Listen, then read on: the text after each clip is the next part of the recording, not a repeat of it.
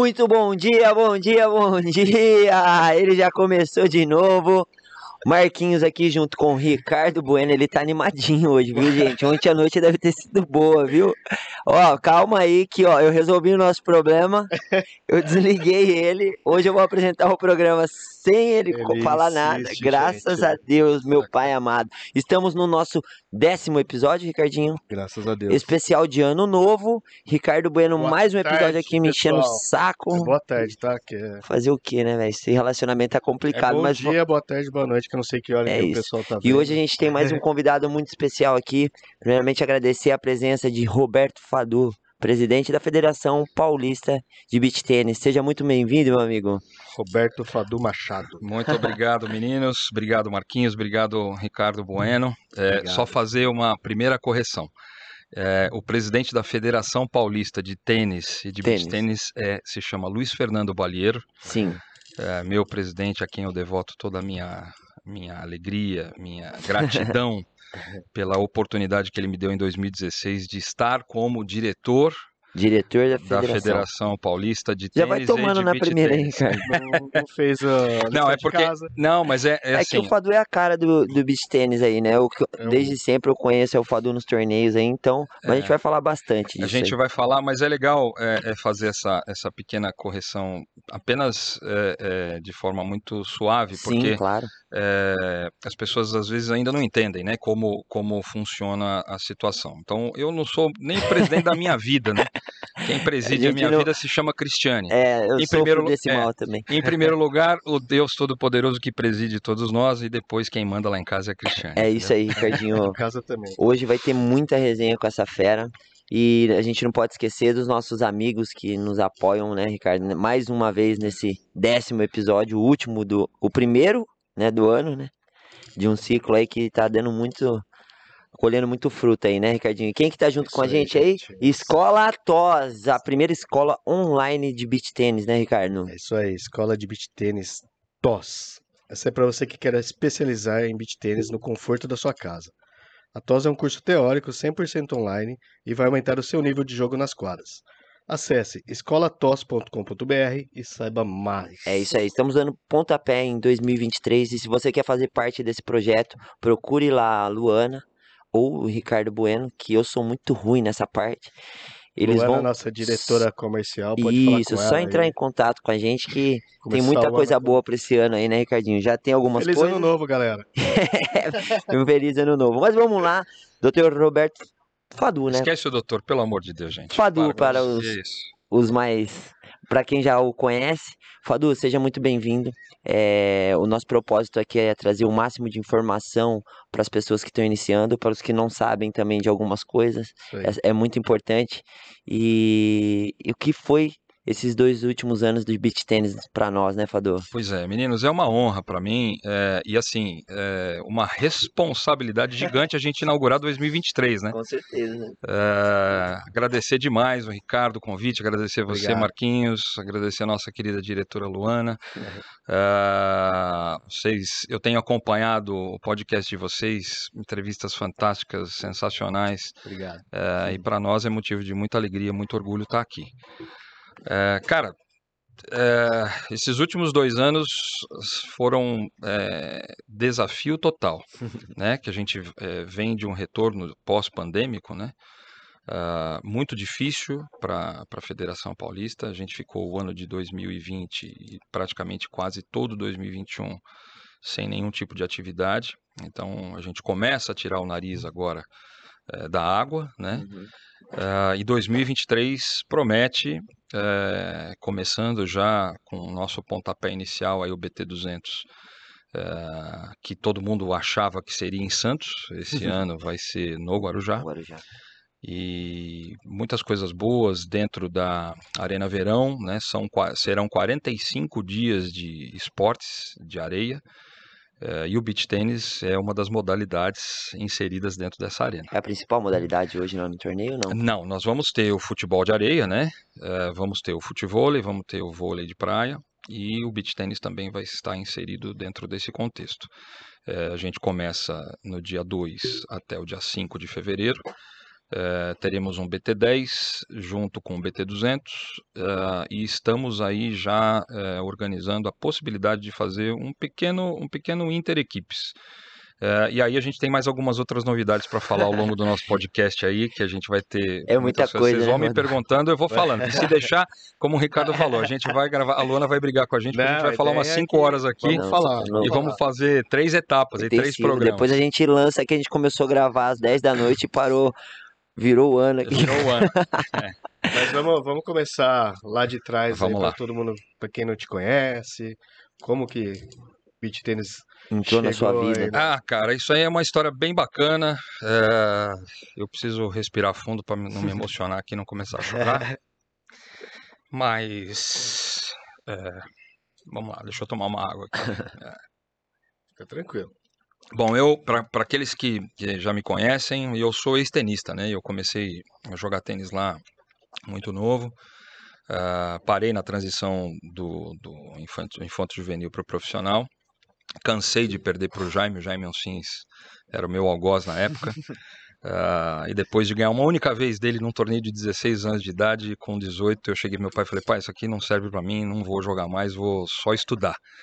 E fiquei 25 anos sem pegar numa raquete de tênis para absolutamente nada. Ah, 2009, o beach tênis chegou no Brasil em 2008, né? Em 2009, eh, eu acabei conhecendo o beach tênis por causa da minha esposa, da Cristiane, ah, e do meu filho Daniel. Eles já faziam aula de tênis no condomínio que a gente mora lá em Mogi das Cruzes. O professor deles era o Reginaldo Urias, que vocês conhecem muito bem. O Grande Reginaldo amigo. é, o Regi é uma pessoa é, ímpar, fora de série, dispensa qualquer tipo de comentário, eu sou suspeito para falar dele, é meu Também, amigo. Somos dois. É, e o beach tênis começa na vida da gente assim. A Cristiane, minha esposa, ela vem, ela vem do vôlei, né? Ela jogou vôlei na Unimap em Piracicaba e ela tem condromalácia nos dois joelhos, que é aquela falta de cartilagem, né?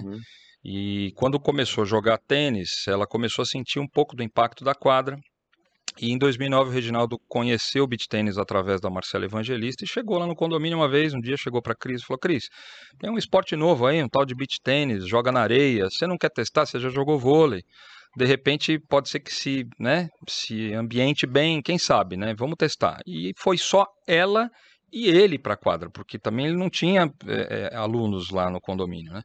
E começaram a bater bola. Um belo dia ela chegou em casa com umas raquetinhas de, de beach tênis lá. Eu falei, o que, que é isso aqui? Não, isso é beach tênis. Aí vem a história do pré-conceito do tenista, né? É, isso, é isso é importante falar porque tem algumas histórias de bastidores dentro da federação que eu vou contar para vocês um pouco mais adiante É. é, e que é interessante, né? Essa, essa transição. Aí, ah, beach tênis, joga na... Eu falei, mas beach tênis, né? O que, que será isso, né? E aí eu fui dar uma pesquisada na internet, olhei e tal, bom, parece ser bacana, a coisa foi evoluindo, Tem areia, tem raquete. tem areia, tem Frescobol. raquete, tem bolinha, um frescobol melhorado. Exatamente, Ricardo. Foi, Frescobol com regra. é, foi, a- foi essa a minha leitura, viu, Marquinhos? Sem, sem sacanagem. E aí eh, foi passando o tempo, foi passando o tempo, passou um mês, dois meses, três meses, quatro meses, cinco meses. Aí ela chegou um dia e falou assim: Ó, vai ter um torneio eh, de beach tênis no Guarujá e eu vou com as minhas amigas. Eu falei: Bom, legal. Né? Torneio de beach tênis não deve ser muito diferente do torneio de tênis. Vai na sexta, volta no sábado, vai perder, tá tudo certo. Aí ela chegou e falou: Não, não, você não entendeu. Eu vou na quinta e volto no domingo. Eu falei, como é que é? Você vai na quinta, volta no domingo, vai sozinha com as amigas? Eu falei, "Pô, tem alguma coisa errada aí. Não vai não. aí a gente já conversou com os outros eh, maridos das- de algumas das amigas, né? Ficamos na casa da mãe de uma das amigas lá no Guarujá e fomos para lá. Cara, eu cheguei lá e eu vi um negócio muito diferente. Eu vi um negócio realmente eh, agregador de família, vi jovens senhoras, jovens senhores, vi crianças, e era ali na Praia da Enseada, no Guarujá, onde antigamente tinha um point chamado Pé na Jaca. Aham. né? E eu vi as quadrinhas montadas, vi um negócio diferente. Eu falei, cara, tinha uma tenda pequenininha lá, pessoal vendendo umas raquetes e tal. Aí eu tava eu e o Rafael. Aí eu falei, Rafa, vamos pegar umas raquetes emprestadas aqui pra gente bater uma bola. O Rafael é é ex-jogador de squash. Aham. E a gente pegou as raquetinhas, cara, nós ficamos a tarde inteira brincando, debaixo daquele sol e tal. E ali o bichinho do beach tênis. Ficou e já era. Pegou, Dali pra frente foi só pra trás. Já né? Dois meses depois eu estava em Boiçucanga, num torneio eh, da federação, né, que estava começando ainda, eu nem estava envolvido com nada da federação nem nada. E joguei a categoria, acho que C. E foi meu primeiro torneio. E fui campeão. E É. voltando de lá já foi fazer aula com Urias também, ou não? Não, aí a gente começou, aí já dentro do condomínio, porque aí foi bem interessante, cara. Aí co- confusão total, né? Porque imagina, tinha uma quadra de areia só no condomínio, então essa quadra era só de vôlei e de vez em quando o pessoal, o pessoal jogava futevôlei. Aí a, Cristiane chegava lá, baixava a rede, depois subia de volta no lugar, porque era É o que né, dá mais diferente. briga nos E, condomínios. cara, você imagina a, a briga que teve, né? Teve muita briga, foi muito engraçado. Teve uma história bem bacana que teve um dia que ela chegou em casa brava. Ela falou: ah, eu vou pegar as ferramentas aqui, mas vai pegar a ferramenta fazer o quê? Não, porque tiraram a manivela lá e eu vou descer as barreiras que eu quero jogar. Cara, você não tem noção. E- mas isso foi um, um barraco positivo, né? Porque Sim, depois a gente acabou agregador, juntando. né? Super. Aí a gente acabou juntando o pessoal no condomínio, fizemos uma assembleia e conseguimos aprovar a segunda quadra, que acabou, depois de um certo tempo, sendo construída exclusiva para o beach tennis. Né? Então, eh, todas as coisas contribuem para o bem daquele esquema a Deus. Né? Eu- Então, assim, foi legal porque isso aconteceu de uma forma muito rápida e muito agregadora. Cristiane, eu acho que ela deve ter levado pelo menos eh, umas 20 amigas para a aula do Reginaldo, cara. E aí a coisa começou a tomar volume, tomar a quadra volume. de beach é lotada. Cara, quadra de beach tênis hoje, de sábado, por exemplo, os homens nem chegam perto. Porque as mulheres chegam lá às 8 da manhã e saem às 10 da noite. E ficam o dia inteiro lá, tem churrasqueira, elas mesmas fazem churrasquinho lá, Se aquela viram, coisa né? toda, e ficou uma coisa muito Sim, agregadora e, e- muito e- legal, isso. cara. E o processo nos condomínios é justamente esse, né, Fadu? Antigamente fazia uma quadrinha de areia, às- às vezes ficava até largada lá, porque aí ninguém Exatamente. usava. Exatamente. Aí quando o beach tênis começa a chegar e todo mundo quer usar É. e baixa a rede, sobe rede. Eu vivo isso ainda. É um condomínio aqui em Vinhedo que é em Valinhos, que é isso. Baixa a rede, é o pessoal do vôlei briga, porque baixou a rede deles, trocou, não, não deixou na altura certa, É. e o condomínio acaba tendo que se render ao beach tênis. E dá briga, cara. No Dá começo muita dava briga. muita briga e depois, graças a Deus, começou a segregar, né? Então, peço o pessoal do vôlei fica aqui, o pessoal do beach tênis ali, mas aí é legal porque as mulheres começaram a trazer os homens É. a jogarem, porque a grande maioria também tenista, lá no condomínio a gente tem quatro quadras de tênis e aquela coisa Não toda. destruíram nenhuma ainda. Graças a Deus ainda não, porque eu acho que se destruir vai dar, vai dar briga. Daqui a pouco E assim, vai foi muito, e é, foi muito legal porque é, ah, nesse começo de 2000, 2009, 2010, 2011, 12, 13, a gente se divertiu muito, porque a gente saía jogando os torneios, eu viajei praticamente o mundo inteiro, fui para Aruba quatro vezes com a família, Jogando. Daniel, meu jogando. Daniel, meu filho, ainda não jogava. Eu acabei jogando categoria profissional. É, graças a Deus, só fiz isso para dar exemplo para ele. Cheguei, se eu não me engano, número acho que 380 do mundo e parei com 42 para 43 anos. É, e foi muito gostoso. Em 2015, ah, o pessoal do Espéria, eh, chamado pelo presidente, eh, começou a organizar o departamento de beach tênis dentro da federação. É aí que eu me envolvo na Federação Paulista, porque o diretor de beach tênis chamado para destacar na modalidade era o Fábio Gonçalves, ex-tenista, jogava também muito bem a categoria 40 a mais, e ele me convidou, pô, Fadu, você não quer vir e tal, e eu fui chamado para ser o diretor adjunto da modalidade. Que legal. E, a- e ali se começa a organização dos torneios, porque até então era o famoso samba do crioulo doido, né? Então o B jogava C, que jogava A, que jogava Pro, a ITF ainda não tinha, o IPIN. A ITF assume a, a modalidade em 2010 e a partir daí começa a organizar os torneios internacionais, mas a gente ainda no Brasil engatinhava muito. Você tinha é, é, é muita disparidade, né? Então quase ninguém conhecia o beach tennis. Só- o, o, o, o ecossistema era muito pequeno mesmo. E aí existia o preconceito do tenista, né?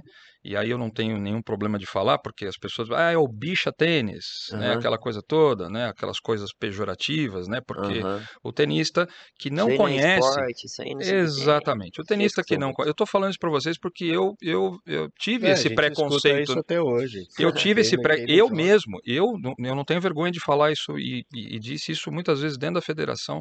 Eh, eu lá atrás, quando minha esposa chegou em casa com as raquetinhas, eu falei, ah, isso aí não vai durar, isso aí é uma nova modinha, isso aí daqui a É. pouco termina. Olha onde nós estamos, né? Olha onde eu fui levado, olha onde né, as coisas que Deus foram caminhando para gente, para a gente poder organizar. E o Fábio, de uma forma muito brilhante, a quem também eu, eu, eu sou muito grato, né? O Fábio Gonçalves, a- a- ao Zé Roberto Muro, lá do Espéria, Uhum. eh, que começaram a- essa inteligência eh, organizacional das categorias. Foi aí que eh, se começou a dar um corpo de organização em termos do que, que seria uma categoria C, o que seria B, o que seria o A, e assim sucessivamente. Organizar o ranking, eh, divisão de como fazer os torneios, eh, como fazer os grupos. Você e- já tinha vivenciado isso no esporte? Cara, eu só uma tinha- coisa muito nova Eu só tinha vivenciado isso no tênis. Eu sou da época que eh, eu acordava, meu pai fazia acordar às 5 horas da manhã e ia na banca de jornal para comprar a Gazeta Esportiva e Aham. ver a chamada de jogos que estava lá escrito o teu nome. Então você tinha que procurar teu nome para ver aonde você ia jogar.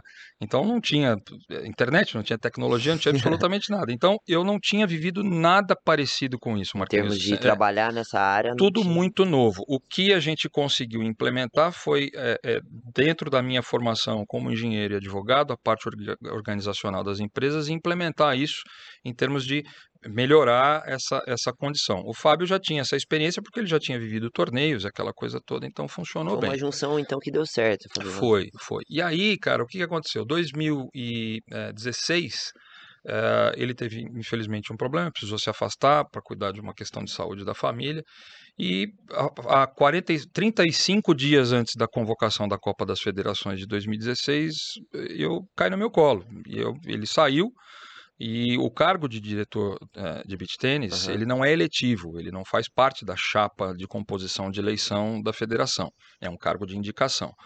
E eu cheguei para o presidente e falei, presidente, olha, o Fábio está saindo, foi ele que me convidou, então eu também vou sair, estou à disposição. Aí o presidente falou para mim, falou, "Pa- Fador, por que, que você não fica?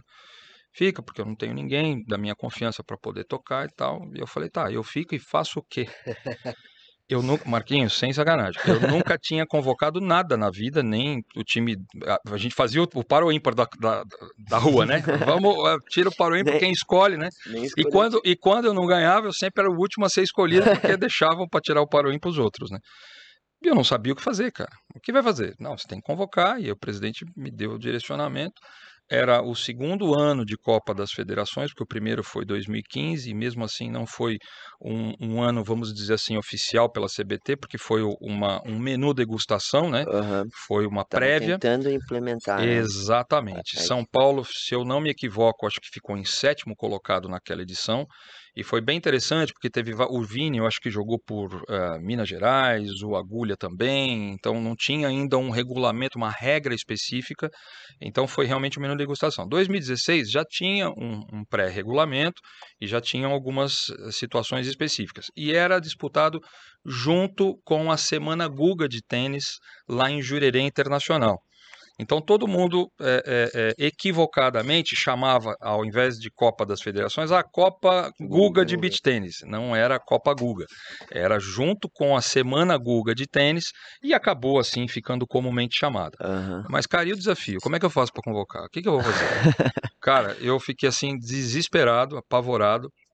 O presidente falou para mim o seguinte: falou, Federação Paulista é uma das maiores, se não talvez a maior federação do país, eh, e talvez até maior que a própria CBT em termos de número de associados. Né? A Federação Paulista tem hoje mais de 65 mil tenistas inscritos, desses talvez uns 7, 8 mil ativos. Eh, e de beach tênis, hoje, já falando já para 2023, a gente está aí com mais ou menos uns 5 mil inscritos ativos. Eu não sei se a CBT tem esse número de inscritos, né? Então é uma responsabilidade muito grande. E eu não sabia o que fazer. Até então o ranking ainda era iniciado, né? Era uma coisa é, é, é, muito prematura, vamos assim dizer. Tava então, eu, começando. a e, eu não, e a gente não tinha um espelho real de se o Marquinhos era o melhor, se o Ricardo eu podia chamar para convocar. O que, que eu faço? Não sei. Ô, Fadu, você tem que convocar os melhores. Cara, eu peguei, comecei a fazer um monte de rabisco, um monte de lista. É, você ainda não tinha a separação de capitães por equipe, né? Então, eu ainda jogava, eu jogava, era 45 mais, né? Uhum. Eu jogava 45 mais. É, e aí eu falei, tá bom, vamos convocar quem a gente acha que são os melhores, né? E convocamos, e assim, cara, acabou dando Você lembra certo. quem veio, quem veio nessa de todo mundo eu não vou lembrar, mas assim, da categoria profissional eu lembro. Não, e a dificuldade, porque não, não tinha é, não tinha um mídia, parâmetro. não tinha nada. Não, você não tinha. É assim, pra... era mato. Exatamente, era tudo muito novo, né? Então assim, jogou Marcos Itales, que do ranking já eram F era o, o, o, o profissional. Eu fui apedrejado até o ano passado e eu vou explicar para vocês por que na categoria profissional, porque eu, eu chamei Flávia Muniz e Samanta Barijan. Uhum. E aí, mas como é que você chama Flávia Muniz e Samanta Barijan? Elas são cariocas. Espera um pouquinho, vamos lá. E aí vocês estão me dando uma extraordinária oportunidade para explicar para todo mundo. Assim, a Flávia é carioca, sim. A Samanta não é carioca, a Samanta é paulista. Ela fez, ela, é de, ela fez faculdade em Campinas, não fez? É, ela fez faculdade em Campinas. Ela fez faculdade em Campinas. Tá? E, só que as duas é, eram inscritas pela Federação Paulista de Tênis. Tá? Uhum. O que, que acontece? A Flávia ela era inscrita pela Federação Carioca. É, depois você é, pode até um dia vocês podem entrevistá-la que ela uhum. vai contar essa história. Né? Eu vou contar assim muito resumidamente. Ela dava aula de tênis num clube ali no bairro do Botafogo, perto da casa dela. Num dia choveu demais, o morro veio abaixo, acabou com as quadras de tênis, ela ficou sem poder dar aula e ela recebia o Bolsa Atleta por esse clube. E aí o que, que ela fez? Ela conversou lá com o pessoal do Espéria, do José Roberto Muro e tal. Ela falou: olha, a gente pode te ajudar, mas você tem que vir para São Paulo. Se você não vier para São Paulo, tem parte como. documental, a gente não tem o que fazer. Então ela veio para São Paulo, a gente fez toda a parte documental, então ela passou a ser inscrita pela Federação Paulista. O regulamento me permitia, eu perguntei para ela: você joga? E, a, e, ela jogava com a Samanta alguns torneios. É. Muito embora as duas morassem no Rio de Janeiro. É. Eu convoquei as duas, né? Na categoria profissional nós fomos campeões. É, então, é, e aí sucessivamente nos anos seguintes elas continuaram jogando, né? E aí a gente acabou tendo uma trajetória bem bacana. Mas ainda no ano de 2016 o que, que acabou acontecendo? Eu convoquei a quem, quem a gente achava que realmente eram os melhores e aí nós chegamos em vice-campeões gerais. Perdemos por dois pontos. Que no ano pro... seguinte estava em sétimo. Pra... No ano anterior estávamos é, em sétimo. No ano anterior, desculpa. Isso. Aí no ano seguinte, que foi 2016, nós chegamos em vice-campeões. Perdemos por dois pontos na somatória geral para Rio Grande do Sul. E aí, voltando, né? É, cheguei pro presidente, o presidente, poxa, parabéns, aquela coisa toda, e aí eu fiz uma doideira, cara. Cheguei, presidente, ó, tô com uma ideia aqui, tem um projeto, se o senhor deixar, eu gostaria de poder montar isso aqui para o ano de 2017, né? Aí, mas a federação não tem dinheiro. Eu falei, não tem problema. Eu ponho o dinheiro do meu bolso, vou fazer uma doideira, comprei uma briga em casa com a, com a dona da pensão, mas no fim depois ela acabou Entendendo. gostando porque ela me ajudou muito, ela é minha ajudadora até hoje. É, é, se eu tô onde eu tô é porque eu tive e continuo tendo suporte. E só quem sabe o que a gente passa nos bastidores é que sabe o quanto é difícil. É muita né? pedra, né? É, bastante. Mas tá tudo certo, cara. É, é, a gente aguenta. Enquanto a gente tiver tendo oportunidade de trabalhar, a gente aguenta, né? Eu não posso falar muito sobre isso, porque senão eu vou chorar. Vou Mas aí o que, que aconteceu? A gente implementou e foi aí que eu é, é, entendi que o quanto é importante de você ter times vencedores. Né? E para você ter times vencedores, você precisa ter pessoas a quem você confie e pode delegar para que você possa organizar isso de uma forma é, mais suave, né? menos pesante. Então, o que, que eu fiz? Eu peguei seis caras da minha confiança e falei: Ó, Marquinhos, você vai cuidar da categoria A, Ricardo, você vai cuidar da categoria B, eh, o fulano vai cuidar da categoria C, o ciclano vai cuidar da categoria sub-14 e assim sucessivamente. e montamos o time para 2017. Né? É, eu estou resumindo, tá? Um pouco. Não, Não, com certeza, Se vai vocês quiserem mais detalhes, eu falo. Mas assim, para resumir a história, nós chegamos lá em 2017. é, eram seis categorias disputadas: É, profissional, A, B, C, 45 mais e sub-14. né? Dessas seis categorias, São Paulo chegou em cinco finais. E a sub-14 disputou o terceiro lugar. né? Foi aí que aparece Daniel Mola, que eu falei para você, que nós Uhum. fomos buscar e descobrimos ele lá em Boiçucanga, porque nós não tínhamos crianças jogando. O Daniel, meu filho, já tinha estourado a idade, o Renzo já tinha estourado a idade, o JP já tinha estourado a idade, então a gente não conseguia, não tinham crianças para jogar. Os filhos do Juca já tinham estourado a idade, então a gente não tinha quem a gente colocasse para jogar. E aí, o que, que eu faço no time sub-14? aí eu fui pedindo, pelo amor de Deus, ó, se vocês souberem de alguém que tá jogando, tem alguma criança, você não tem nenhum filho para pôr aí para jogar, pra gente brincar e tal, não sei o quê.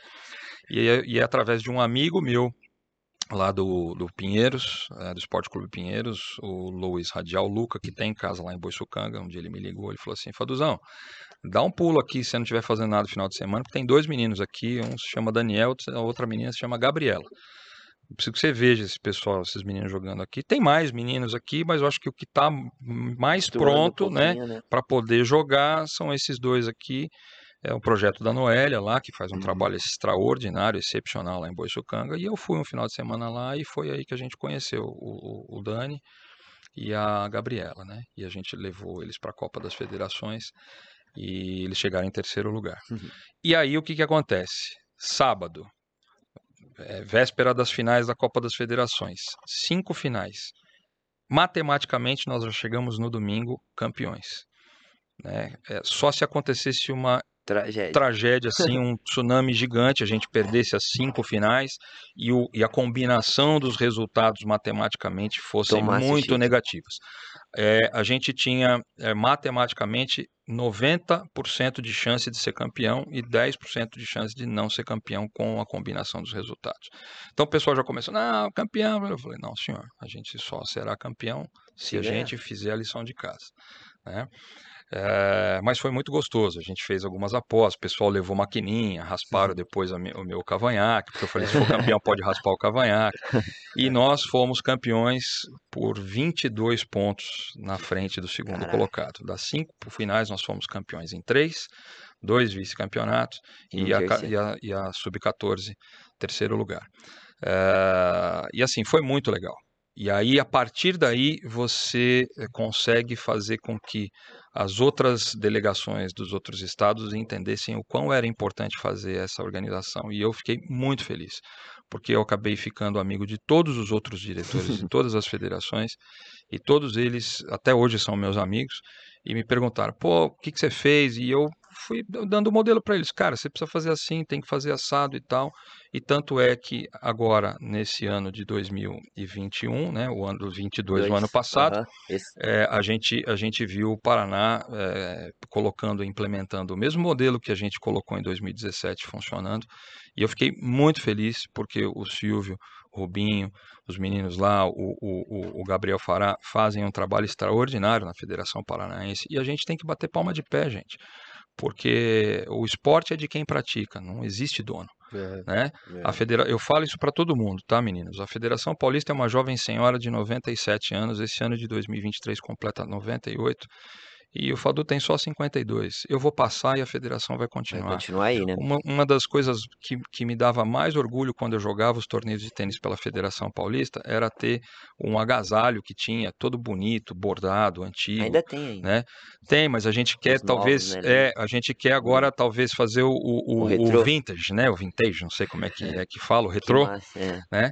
É, e se Deus quiser, Pro Alto, que é um dos nossos parceiros, né, da Federação Paulista, possa nos dar essa, essa alegria. Então, para mim, era motivo de muito orgulho quando a gente vestia a camisa da É. federação. E eu acho que para todos eles ainda, né? Eu tenho um contato muito bom com, com o Léo, né, o, o Fadu? E eu acho que uma semana antes da convocação desse ano, a gente tava num. Acho que na casa de alguém conversando, aí o Léo, pô, velho, eu acho que uma das sensações que eu não tive ainda foi de ser convocado para a seleção paulista de beach É. tênis. E se eu for, É, e a gente tinha um compromisso, ele falou, velho, nem vou marcar, que existe a possibilidade de eu Sim. ir, eu não quero, tal, tal. E, e, e é legal esse despertar dentro do, do atleta, né, Fadu? É importante pra federação também. né? Cara, é super importante e assim, é, é, o Léo é um menino que eu adoro. Ele, ele jogou, ele jogou um, um campeonato brasileiro é, de sub-16 com o Daniel Fadu lá no Rio de Janeiro e eles é, perderam na semifinal pro Miguel Pérez e pro filho do Toninho Maraca. Ah, sim. Tá? E eu nunca vi aqueles dois meninos jogarem como eles jogaram. Só eu, eu sempre fui apaixonado. Eu, eu sou suspeito para falar. Léo, Léo Branco, Daniel Mola, todos esses meninos que jogaram juntos com com, com meu filho.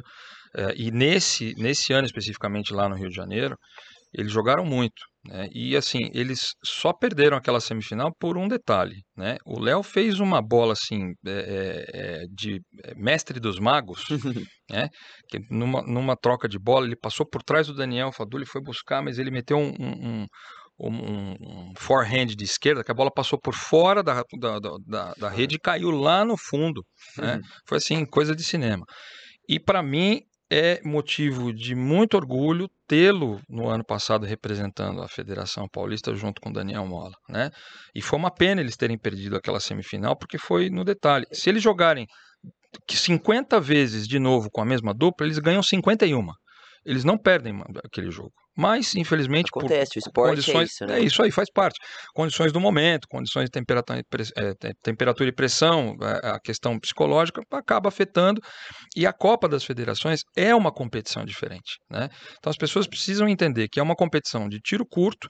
Você precisa ter o comprometimento eh, com o teu parceiro ao longo do ano, porque você não consegue formar uma dupla uma semana, duas, três antes para você ir lá jogar. Porque você precisa, é, tem que jogar por música, cara. Você tem que pensar já saber onde está teu parceiro do outro lado E os dois é uma dupla que tá super, super afinados, super afinados, entendeu? Então, é, para nós, e nas outras categorias é a mesma coisa.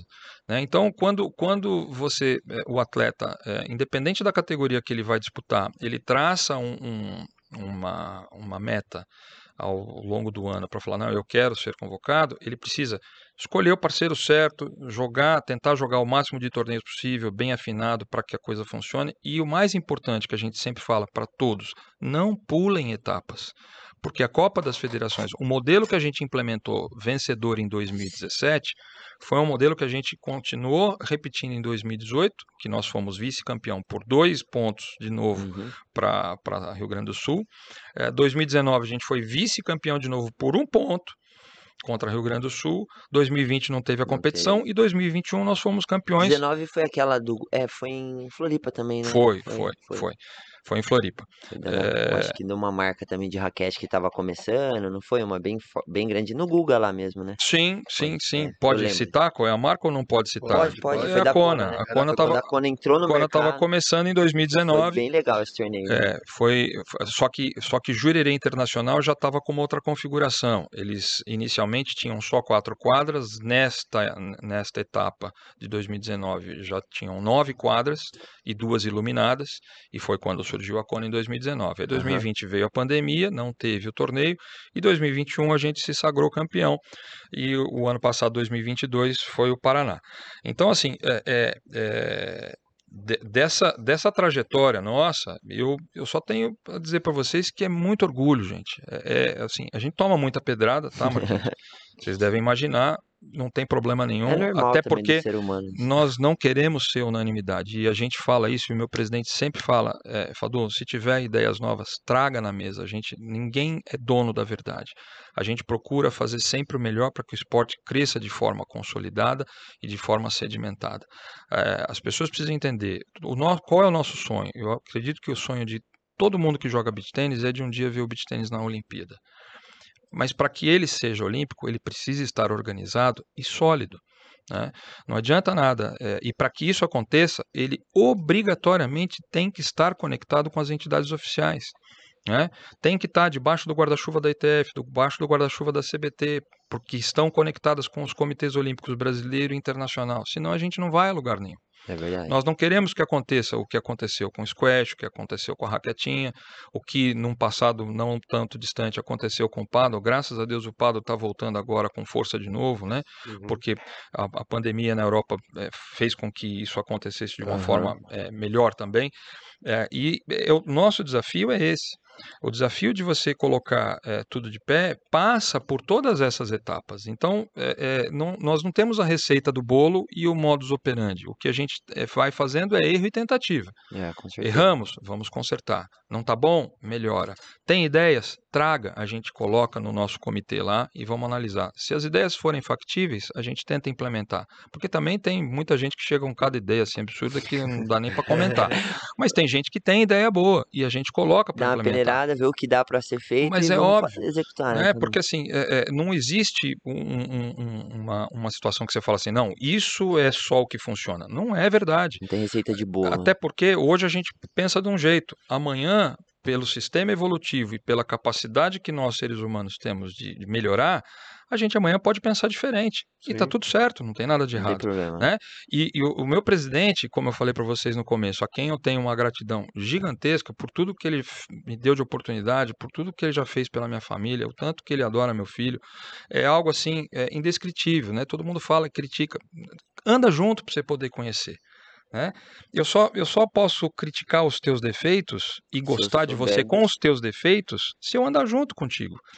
Porque é, é muito fácil você falar para alguém, né? Ah, pô, eu te amo porque eu só gosto dos teus é, dos boas. teus louros e das coisas. Não, cara, você anda junto. É Porque a gente não, não dia é. dia é diferente. É, di- É. é diferente, a gente não é, a gente não é melhor do que ninguém, mas a gente procura e também é assim, né? É, a vida é feita de escolhas, né? Com certeza. A gente não consegue estar em dois lugares E ou agradar a todos em também. dois caminhos ao mesmo tempo, né?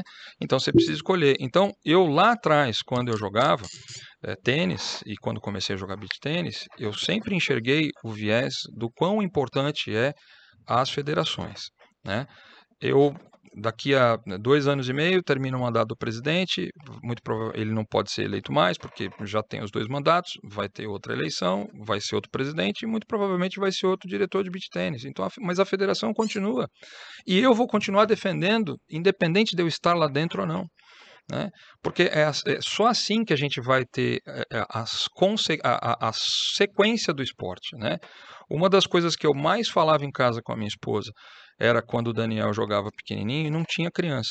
Né? Como eu falei, era ele, é, o, o, O Guto. Russo, o, o, Renzo lá de, do Guarujá, o filho do Fábio, é, o JP Melo, é, tinham só duas meninas de Mogi das Cruzes, que era a Núbia Negrini, filha do Walter, Aham. e, a, e a, a Nani Chaguri, filha do André Chaguri, os filhos do Juca, como eu citei, e o Miguel Pérez, que vinha do Paraná para bater bola com eles quando tinha o ITF, o Torneio Grande de Santos, no começo do ano. Mas ninguém. Ninguém. Depois surgiram os espadari, depois foi surgindo mais algumas outras, as- algumas É. outras crianças, e não tinha. Aí você ia fazer, vamos fazer um sub o quê? Sub catadão. Não tinha ninguém. Então jogava, fazia o reizinho da praia, todo mundo com todo mundo, pegava lá meia, duas medalhinhas para poder premiar. E não tinha, cara. Era bem difícil mesmo. Eu lembro desse processo que chegava assim, às vezes no sub, tinha três, duas duplas no máximo. Era um esforço, era complicado. E depois começou, acho que 2020 que pra cá que começou a fomentar um pouquinho essas crianças. né? 2019 já tinha alguma coisa iniciada, porque o Juca começou a fazer um trabalho bacana lá na CBT, mas assim, o que aconteceu da explosão mesmo foi 2020, mesmo com a pandemia. E assim, hoje é um sonho quase que praticamente realizado.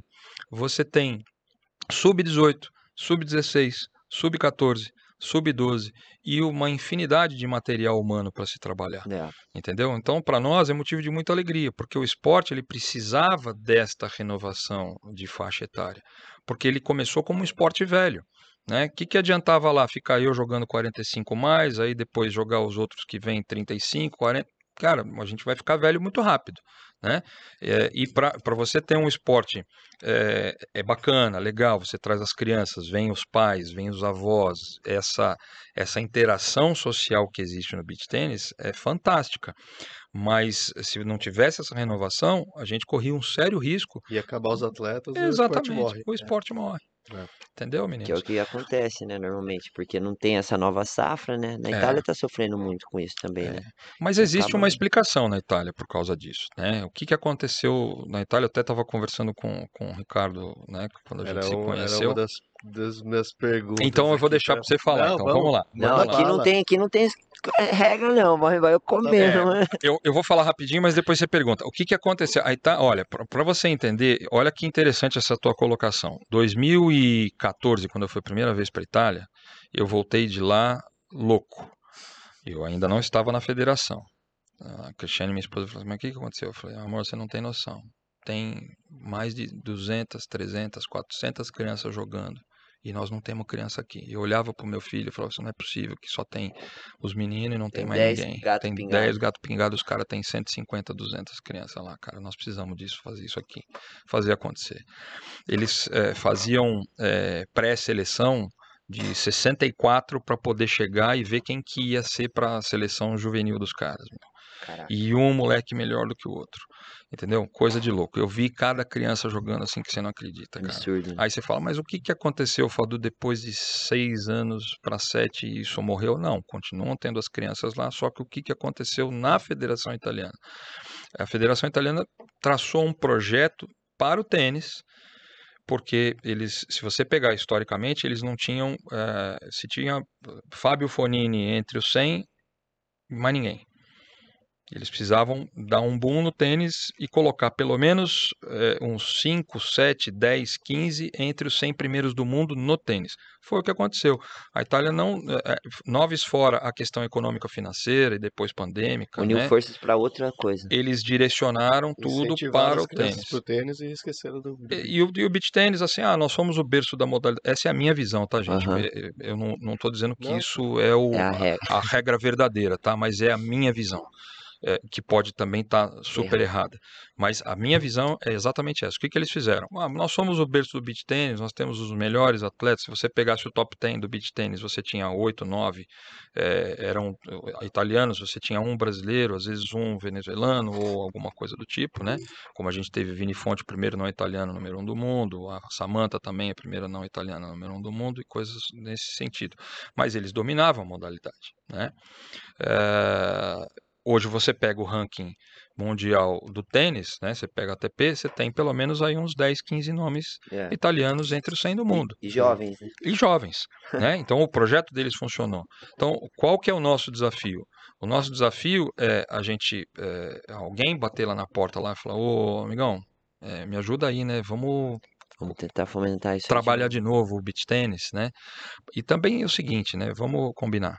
A Europa tem só no máximo dois meses e meio de verão o ano inteiro. né? Então a gente já sabe também o quanto também é difícil. E o eles- custo que é pra manter isso, né? e você fazer as academias cobertas para o inverno com as areias aquecidas custa caro. Aí veio guerra, energia, a Rússia cortando energia para a Europa. Então, tudo isso impacta de uma forma muito amplificada em É. todos os aspectos. Então, é, é, não- é como eu falei, não existe um único é, fator que fez com que o beach tênis na Itália ele fosse é, sendo diminuído, vamos assim dizer. Agora, É uma junção de coisas que o Exato. andar da carruagem acabou indo pra aquele lado. Eu acho que Exatamente. nem era o principal objetivo deles também, né? Talvez não. Às Concordo vezes com você. Isso, né? Às vezes porque Mas aí você, pe- você pega o ranking, pega o ranking do beach tênis hoje, de 1 a 10. Quantos italianos tem? hoje temos Capelete. Acho que o Cap hoje, né? Italiano. Ah, não, tem o, Beca, o Boletinari e o Beccaccioli. Sim. Sou ruim É, de sim. memória. hein? É. São três. Se você pegar no feminino, tem mais. Feminino tem mais. Aí tem Júlia, Gaspari, Nicole. Então, de certa forma, né, é, é, percentualmente falando, eles ainda continuam dominando o ranking de, zero, a- de 1 a Teoricamente, sim. 10. Mas então- são os mesmos nomes há cinco anos, São os né? mesmos nomes há cinco anos. Nós estamos passando por um processo bem mais rápido, ex- chegando gente cada vez gente diferente. Exatamente. E nós vamos atropelar, mas é, me preocupa, porque a gente não pode só concentrar isso aqui no Brasil. A gente precisa expandir. Mas o sub-18 deles é forte também. Vai, Não, vai sim, chegar mas- gente Vai chegar. Mas é, foi o trabalho. último ano. Foi o último ano do 18 deles. O- os meninos perderam já. É. A próxima, o próximo já não, não é o mesmo time mais 18. Não, mas eles vão aparecer aqui no profissional Sim, Pra dar sim. trabalho pro Mas, por brasileiro também, exemplo, né? Mas é assim, Se cara. bobear, vão tudo mudar pra Quando, cá. quando eu falo de ranking, de, de coisas assim, Não, a gente, entendi, a entendi. gente fala assim, os meninos falam, ah, é, tá acabando. Mas ainda a gente tem Brasil, tem França, que a França, Venezuela a França, forte. a França é absurdo, cara. A França tem, França tá muito a forte. França tem quatro jogadores na seleção principal, Ah, muito forte. Sim. A seleção de base, praticamente o primeiro ano dos meninos. Tem dois meninos saindo agora, que também é o Moreto e mais um outro. Sim. Então, não tá tão morto assim o beach tênis, né, Fadu? Não, pelo contrário. É, o, que, o que eu falo é o seguinte: é, essa renovação é fundamentalmente importante. Você vê o que, que aconteceu ano passado, né, 2022, no, no- na Copa do Mundo lá no Rio de Janeiro. Uhum. O Brasil não conseguiu passar da fase de grupo. A Itália vindo atropelando, Venezuela vindo atropelando, entendeu? Então, assim, é, é, o trabalho de base nos países é, que é, continuam, mesmo a Europa passando por toda essa crise Aham. econômica, é, continuam fazendo um trabalho bom, é o que você falou, Ricardo. Vão chegar e já chegaram. Não. né? E essa renovação vai acontecer. É, o que a gente precisa, o, o que eu falo é, é, na categoria é, profissional, é, a gente fazer com que as federações dos países europeus entendam da importância eh, de continuar esse trabalho para que a gente possa sedimentar isso e de forma a que todos em conjunto trabalhem para a gente chegar até o objetivo que é tornar o esporte olímpico. né? Eh, mas assim, que o beach tênis eh, vai continuar crescendo, não sei de que em quais proporções, eu não tenho dúvida. Parar eu acho também difícil. Ó, Ricardo, e aproveitando essa. Vamos- Pro Fadu tomar uma Tá aguinha, bom o papo? vamos agradecer ao nosso patrocinador, é, Escola TOS, escola online de beach tênis. E é um dos propósitos é fazer esse beach tênis crescer cada vez mais também. Então, se você quer conhecer a Escola TOS, é só ir lá e acessar. escolatos.com.br. Isso aí, www.escolatos.com.br. Fadu, E o tem, Ricardo. tem, um- tem uma lembrancinha. Ah, é verdade, né? Da nossa loja do beachtennisbrasil.com. Mandaram um presentinho pra você. Ô. Muito Nossa obrigado. lojinha lá online. Só a galera tá, tá com promoção lá, Ricardo. Ó, que chique. Tá com frete grátis lá. Frete grátis, muito Bacana. bom. Obrigado. Bonezinho meninos. da Urban, Obrigado. muito bom. Obrigado ao pessoal aí da O- beachtennis.com. Valeu. O, o, Fadu, o Ricardo, o Ricardo ele vem com uma cola aqui, cara, que É. dá até medo. Olha o tanto de coisa aqui, ó. Vamos lá. Eu Olha queria, isso, eu pelo amor de Deus. pra- Pra não Ah, perder. deixa eu ler, deixa eu ler, calma. Calma, tô lendo. Tô lendo essas. Eu não sabia que você sabia. É ler. que assim, a gente tá indo e vindo, mas pelo amor de Deus, Só gente. aproveitando pra gente fechar esse assunto então do Vamos que a gente lá. tava falando, É, hoje sim, a gente não sofre mais com esse negócio de atleta. Hoje você tem uma dor de cabeça que todas as outras federações no Brasil ou no mundo queria ter. exatamente. Porque hoje no nível profissional, pode ser que eu esteja falando besteira, mas do, no ranking mundial hoje, no top 50, Sim, se tiver 30 brasileiros, 20 deles hoje estão em São Paulo, locados sem em dúvida São Paulo. nenhuma. Sem dúvida nenhuma. Deixa né? eu falar uma coisa para vocês que é muito importante. É, o estado de São Paulo é, virou referência no mundo inteiro a respeito do que se fala de beach tênis. Em agosto de 2020, eu fui convidado eh, pelo antigo eh, diretor da modalidade dentro da ITF, que era o Farinvar, o Fari, Uhum. eh, a fazer parte do Comitê Internacional da ITF de organizadores de eventos no mundo todo. Né?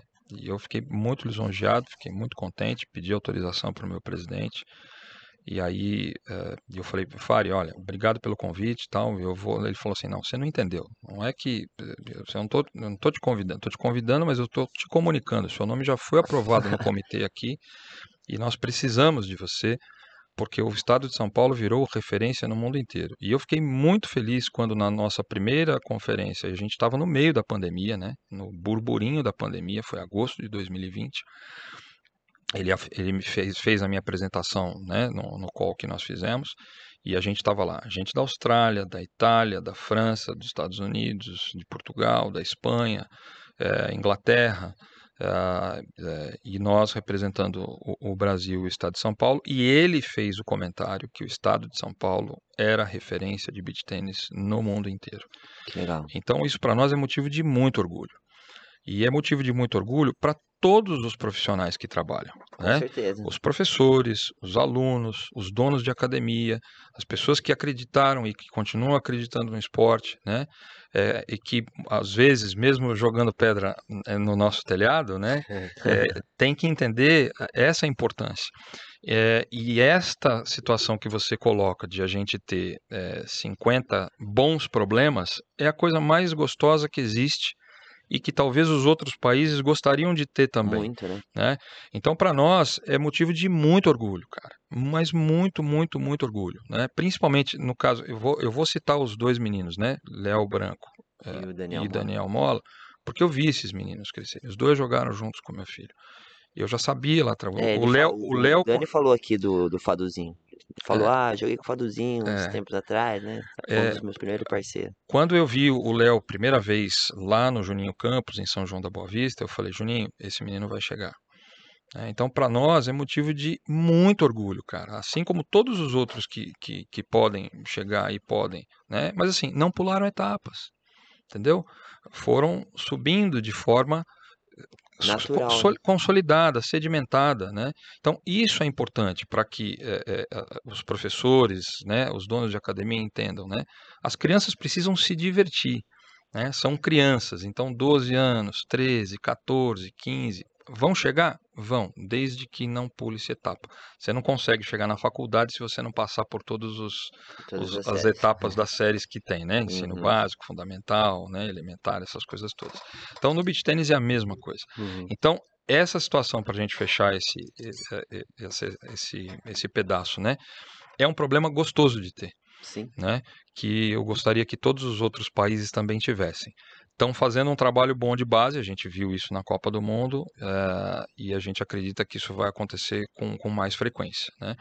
Eh, e para nós, como eu te falei, São Paulo vai continuar sendo referência e a gente vai continuar O- trabalhando para poder melhorar cada vez mais, se Deus assim Ô, permitir. Fadu, eu acho que até pelo, pela minha vivência, assim, nos torneios, joguei muito torneio da federação no início lá do beach tênis, que eu comecei a jogar beach tênis. E o que, o que mais. É um assunto até meio polêmico isso aí, tá? Tá. É que a galera fica meio assim, né? Eu entendo que não tem como deixar Dani Mola e Léo no top 20, na- acabando de entrar no top 20, fora de uma Copa das Confederações. Mas a gente também entende que eles, com o calendário anual deles, eles não conseguem participar de tantos torneios da federação, Sim. até porque o principal objetivo desses atletas é o, É o ranking mundial. o ranking mundial, né? Sim.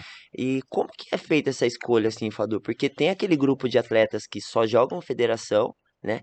Que também, assim como os amadores, o, amador, o principal objetivo dele é Sim. ficar no top do top no, no topo do ranking durante o ano para ser convocado, né? Sim. Isso é sem dúvida. Sim. E, e o profissional até, eu acho que também tem esse sonho, né? Como que vocês conseguem lidar com isso? Porque para não frustrar essas pessoas que jogam os torneios da É muito simples. A categoria profissional, a gente sempre. é, você tem os critérios de convocação que eles são é, é, colocados no começo do ano, de cada ano, né? Para o ano, para esse ano de 2023, os critérios vão ser alterados, até porque vocês já devem ter percebido que no nosso último torneio do ano de 2022 a gente já dividiu as categorias, porque a gente agora você tem é, é, A1 e A2, B1 e B2. Por quê? Porque você tem muita, muitos jovens atletas de 12 a 22 anos e você tem os outros jovens que são acima de 20, de 25, de 30, de 35, que dependendo da situação não conseguem mais eh, eh, em condição de igualdade disputar um torneio amador que às vezes é o dia inteiro de jogo embaixo de muito sol e fisicamente é muito difícil. Então, por que, que nós fizemos essa divisão? Fizemos essa divisão para você colocar os jovens e os, os não tão jovens, vamos assim Aham. dizer, em categorias separadas e depois a gente fazer é, de quatro ou oito etapas master para você colocar e colocar todos esses caras jogando juntos e aí quem for o melhor será convocado. Anteriormente, como é que você fazia? Na categoria profissional, já te explicando. Como é que você baliza a categoria profissional? Categoria profissional é ranking TF. Tá? Então eu pego quem são os atletas do estado de São Paulo que estão melhores colocados no ranking TF. É Daniel Mola, Léo Branco, João Wiesinger, é, Thales Santos, Alan Oliveira. Então quem está lá no ranking é os caras que têm que ser convocados. E no feminino a mesma coisa, tá certo?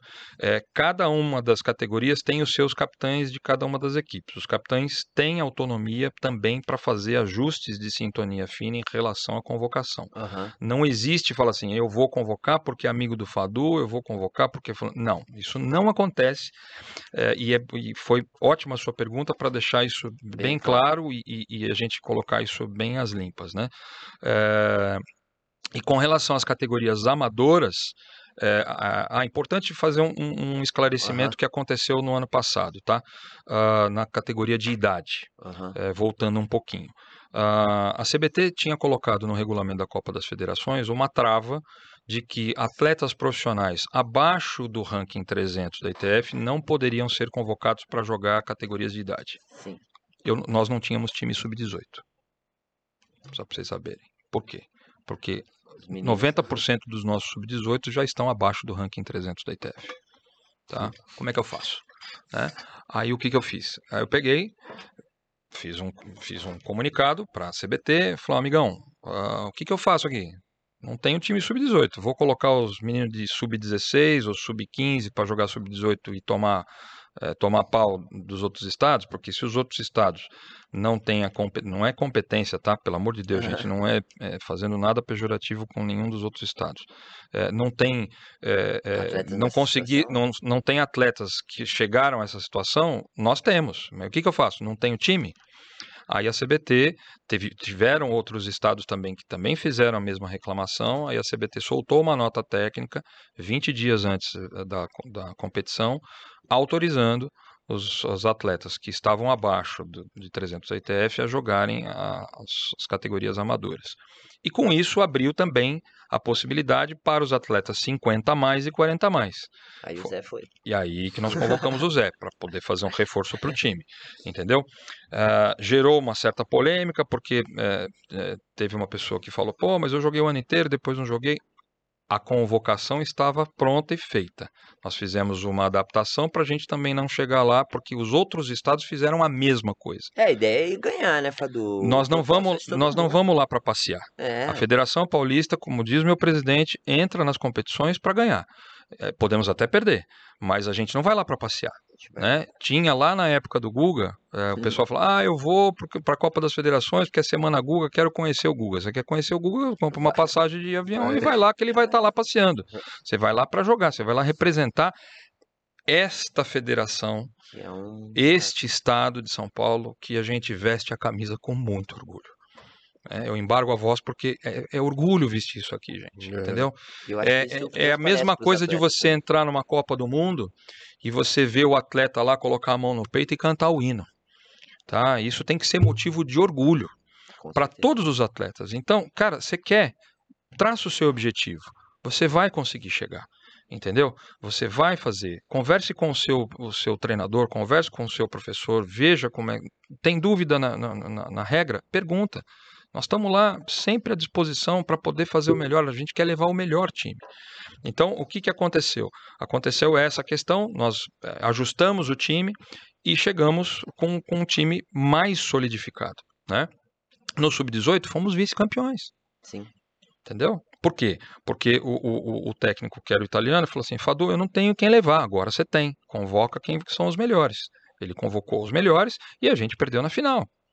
Entendeu? Porque os meninos do Paraná, super bem preparados também. Então, assim, lá, cara, não tem brincadeira. Lá não tem Todo mundo colherzinha. pra ganhar, Todo né? mundo vai mundo pra ganhar, entendeu? O- E é guerra, cara. Lá é guerra. Lá é Taça Libertadores da América, eh, lá bomboneira, com todo mundo em cima e torcendo esquece. do lado de você ali. Você A não. vibe lá, todo mundo fala que é muito diferente. O que é me o- preocupa com isso, Fadu, muito assim até, É. é em questão ao profissional mesmo, tá? Uhum. O porquê? Porque sabendo disso, você acha que não desmotiva um pouquinho desses atletas de estarem jogando os torneios da federação e com isso, às vezes até não. Já, já teve episódios já assim de, de ter.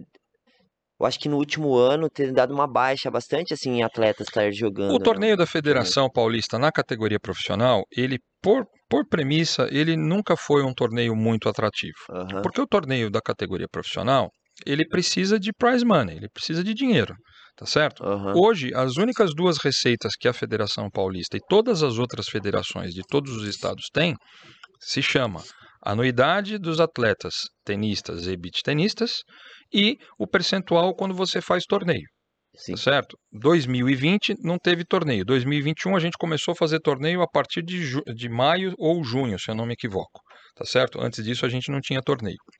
Então, é, é, é, e mesmo assim, com, com quantidades de pessoas na categoria amadora é, bem menor, por causa que ainda estava no meio da pandemia. É, vocês diminuíram o número de inscrições, né? É. E dar foi- segurança foi legal. Exatamente. E, e não tinha como fazer isso diferente, tá certo? Então, o que, que acontece? É, é, é, se você não tem um parceiro patrocinador que te auxilia economicamente a entregar um prize money para a categoria profissional, pô, você não tem como fazer a etapa. A conta não fecha. Isso é óbvio, tá certo? Então, é, é, eu, eu não tenho como exigir do atleta profissional jogar um torneio profissional sem que eu tenha uma contrapartida. Então, o que, que ele vai fazer? Ele vai jogar o torneio ITF. Então, por isso que também na convocação do atleta profissional, a gente baliza sempre pelo ranking ITF, não pelo ranking paulista Sim. né?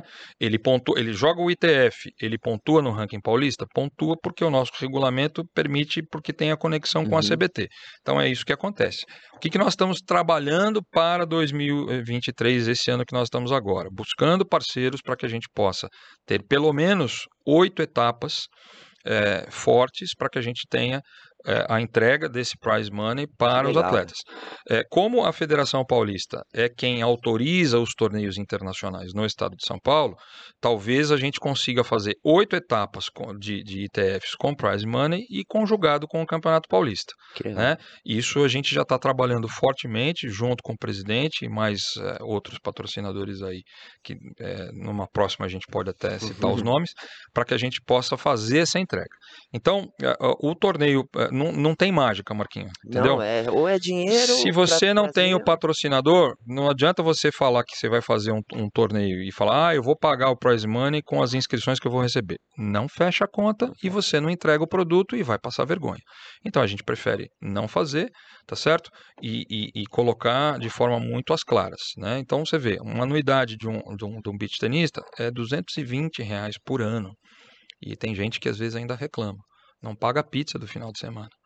Entendeu? E tá tudo certo, não tem zero de problema. É o que eu falei lá no, no comecinho. Você tem que escolher onde você quer andar. É. né? onde eu quero andar? O que, que eu quero fazer? Ah, eu vou traçar o plano esse ano para ser convocado para a Copa das Federações. Então, primeira premissa básica: você tem que pagar a anuidade da, da CBT e pagar a anuidade da Federação Paulista. Por quê? Eu já falo isso que é importante, já alertando todos os nossos telespectadores e atletas. Porque você pagando a anuidade da CBT já agora em janeiro e da Federação Paulista, no primeiro torneio que vai ser agora no Guarujá, você já pontua. A CBT tem um gatilho no regulamento que se você não paga a anuidade, você não pontua no ranking. Sim. Entendeu? Então tem que pagar para pontuar. Então você já paga, já tem desconto depois nas próximas, né? Como se fosse um cashback Aham. aí na- nas, nas inscrições e já pontua no ranking, já nos ajuda quando a gente for fazer o sorteio de cabeça de É, chave só lá no final do os ano. nossos Explica Ami- aí, nossos amigos que estão assistindo e não, não sabem, tá? A Federação Paulista, ela organiza vários torneios durante o ano, tá? E para você participar desses torneios, é, a anuidade não tem nada a ver com a inscrição do torneio Isso. imediato, tá, gente? É, o que acontece é o seguinte, você se tornando um sócio da federação, durante esse ano você tem descontos dentro dos torneios. Ou seja, se o torneio a inscrição é 120, você sendo federado, você paga 100 reais.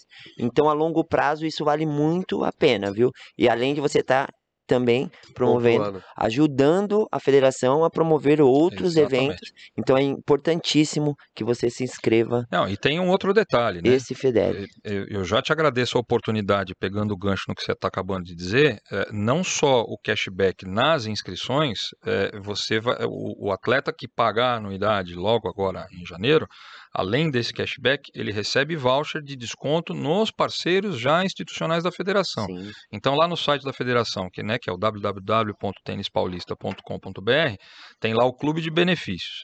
Então, você vai ter desconto lá na Protenista, vai ter desconto lá eh, em outras lojas que tem lá, e não precisa necessariamente ser em produtos de beach tênis. Aham. Ah, eu quero comprar uma camiseta, um overgrip, uma bola de tênis, um tênis, você vai usar o voucher para ter o seu desconto Legal. e você já vai Isso é estar... só benefício, né? É só benefício, Só cara. benefício. Na verdade, a gente tem, é, é, tem que é, tentar de todas as ferramentas possíveis que a gente tem para poder atrair o pessoal e entender. E tá tudo certo. A pessoa não quer jogar a federação, não tem problema. Ela- tem todo o direito de escolher onde ela quer jogar. Tá tudo certo. É, É, são caminhos que você. São escolhas, né? Eu, Claro. eu gosto muito de jogar os torneios da federação, às vezes não dá, porque essa vida de professor e atleta não combina muito. A agenda não semana. bate. Não, não bate, mas já, bicho, já corri muito o circuito AG que me aguentava aí É. pra caramba, velho. A galera lá ficava pirada. Tem o que que é os. Vamos, vamos na, na do Ricardo aí, senão depois ele fala que eu não deixo ele falar, Fadu. Vamos lá. Não, não, não vou usar essas perguntas, não. Na verdade, Não vai mais. não. Não, eu Vai. queria. Ele fala que não vai fazer, daqui a pouco ele começa. Mas pode Eu ficar à vontade, voltar- Ricardo, por favor. É que é automático, eu vou matando tudo ali, É. sem ele. Não, é que vai entrando no meio da, É, da, da por conversa isso que eu não- mata, né? É. Mas para voltar, como você falou da Olimpíada, e É. já é um assunto que tá aqui a gente está sempre falando sobre isso, e todo mundo que é um desejo de, de todos ser o esporte olímpico, e aí a gente conversou sobre lá fora os atletas estarem migrando para cá, está todo mundo o Brasil tá, tá lotado de atletas, os internacionais estão vindo morar para cá e queria saber qual que é a sua opinião sobre isso, o que, que, que, que você acha que vai acontecer esse ano e os próximos anos com, com esses atletas que estão todos aqui, eles vão voltar, eles vão levar o, o beach tennis para o país dele e vai daí vai fazer crescer os ídolos vão voltar para lá, né? É, essa, essa imigração, ela. é, toda imigração precede uma emigração, né? Que é quando o, quem veio volta, né? É óbvio que por conta de tudo isso que a gente falou, né, agora há pouquinho, a federação, no- no caso da Itália especificamente, né, não investiu no beach tênis e, e- e deixou ele meio que, vamos dizer assim, à deriva, no, no- né, um barco à deriva no, no, no mar. Ah, eu lá em 2015, eu já consegui enxergar, porque é territorial, gente, não tem mágica. O Brasil é um país tropical e super territorial, favorável a quase que 365 dias por ano você ter sol. né? E o nosso interior, não só do estado de São Paulo, mas de quase todos os outros estados do país, é muito forte esportivamente falando. É. né? Olha o que aconteceu no nosso interior de São Paulo, né? Campinas, Araraquara, Jundiaí, Vinhedo, aqui a região, É aqui, Ribeirão, fora Lins, Ribeirão Ribeirão, Preto, Preto, Lins, né? Presidente Prudente, Franca. lá. Então, cara, isso eu já, eu já tinha certeza absoluta que ia acontecer quando, quando eh, eh, eu enxerguei isso em 2015. Óbvio que a pandemia acelerou esse processo e acelerou esse crescimento. Um pouco desordenado, sim, é verdade, eh, mas com todas as dores do crescimento, uma hora a gente eh, consegue organizar. É, O que, que pode eventualmente acontecer com os atletas? Óbvio, os atletas estão vindo para cá por uma única questão. O dinheiro está aqui e eles precisam trabalhar e precisam ganhar dinheiro. Tem alguma coisa errada? Não, está tudo certo, sem problema nenhum. Agora, eh, não, po não podemos esquecer e deixar de abandonar os seus países de origem da importância desta, de- desse crescimento que precisa ser feito em forma de desenvolvimento das categorias de base para que essa transição também continue acontecendo lá. né? Agora, óbvio que tudo isso não depende especificamente só desses atletas que vieram para cá. Depende de um conjunto de coisas no mundo inteiro. Né? Guerra na Rússia, que prejudicou demais, gigantescamente. O custo de vida na Europa ficou, já não era barato, ficou mais caro mais ainda. caro, né? Exatamente. uhum. Entendeu? Então, tudo isso impacta de forma negativa e as pessoas precisam sobreviver. É aquela velha história. Pô, onde que eu tenho hoje aqui para poder fazer o que eu posso no dia a dia? Ah, é aqui, então eu vou aqui. Depois eu vejo o que, que vai acontecer. Uh, o que, que, pode eventualmente acontecer nos próximos dois anos? Né? 2023, eu diria para vocês que eh, será talvez um divisor de águas e muito importante para a gente poder começar a entender o que, que vai acontecer a partir de 2024, 2025. Uh, independente do cenário político também aqui no Brasil uh, e o que eventualmente possa acontecer no mundo, o esporte ele não vai parar de crescer. É, isso eu, é, é uma, uma coisa que eu tenho comigo, tá? Uhum. Pode ser que não nos números malucos que estão acontecendo, é, talvez de forma a, mais organizada, onde quem conseguir entender que a onda está diminuindo e ela precisa continuar sendo surfada de uma forma mais inteligente, e aí quem conseguir se organizar melhor vai conseguir subsistir, vai conseguir prevalecer. Surfar por mais tempo, né? Exatamente. Uh, então, o que, que é, seria o ideal? O ideal é que o, o, a questão econômica do mundo melhorasse para que esses atletas pudessem voltar e pudessem continuar fazendo o trabalho de formação que precisam nos, nos seus países de origem, para que esses países continuassem fortes, para que a gente pudesse ter federações fortes, para que a gente pudesse chegar no nosso objetivo, que seria 2028, a primeira é, é, apresentação do esporte como nova modalidade olímpica e a disputa de medalha em 2032. Nós uhum. estamos em 2023. Para 2028, são cinco anos cinco anos parece que é muito tempo, mas passa muito passa rápido. Muito rápido. Nós não, não temos né, a bola de cristal para saber o que, que, vai acontecer. Senão a gente jogava nos números da Mega Sena sim, e a gente estava milionário. Né? Mas, enfim, de qualquer forma, o que eu imagino que é, é, poderá acontecer é isso. É, é, saudável esses atletas internacionais estarem aqui, é, mas também é saudável que eles possam eventualmente transmitir conhecimento para quem esteja aqui é, é, porque a gente tem, infelizmente, hoje, é, uma gama de é, professores é, não tão capacitados ou não de forma correta, é, no fato de que isso acaba prejudicando o crescimento da modalidade, porque assim, você tem inúmeros vieses, né? Você tem o cara que quer disputar e chegar no alto rendimento, você tem o cara que vai jogar beach tênis porque ele quer brincar com a família, você tem o, o, a família que quer investir na criança, no adolescente, porque o esporte muda a vida né, das crianças e do adolescente. Ele pode não chegar a vir a ser um atleta profissional, mas ele vai ter formação, educação, respeito, é, é, é, ética e uma série de outros benefícios que só o esporte pode proporcionar para essas crianças, uhum. né? inclusive rotina, é. é treinos. A socialização que está cada vez mais difícil. Né? Socialização e principalmente saúde e qualidade de vida. Com certeza. Né? Porque ficar só na frente da TV jogando videogame, comendo McDonald's e batatinha frita e Coca-Cola não é muito legal. Não funciona né? muito. É, então precisa ter esse tipo de rotina. E você tem aquele cara que quer o torneio do final de semana, do churrasco, dos amigos, vai tomar cerveja. Cara, tá tudo certo, não tem problema nenhum. Uhum. Mas é, é, entendendo esse, esse grande ecossistema, você percebe que o leque de opções para qualquer professor de beach tênis que esteja realmente capacitado, não vai faltar trabalho. O que não pode é, é qualquer um chegar e se intitular, entre aspas, como professor de beat tênis, sem estar devidamente capacitado e conhecer, no mínimo, as coisas básicas da modalidade. Né? Que, que são é o que as... acontece muito hoje, né? Infelizmente. Infelizmente. Sim. Mas é que eu estava conversando com o Ricardo, né? Essa, toda, todo, toda, todo o crescimento, todas as dores do crescimento, elas, elas doem mais no começo, né? A gente, quando era criança e estava crescendo, eu lembro do Daniel, que ele começava a dar aqueles estirões de crescimento, ele chegava de noite para mim, papai, estou com dor nas pernas, faz massagem. Dor do crescimento, tá crescendo, então você tinha que passar, né? Passar o, a pomadinha lá e cuidar e tal. Eu, é... não, eu não tive isso. Não, não. Você nasceu desse tamanho. Não sei do que ele tá falando, não.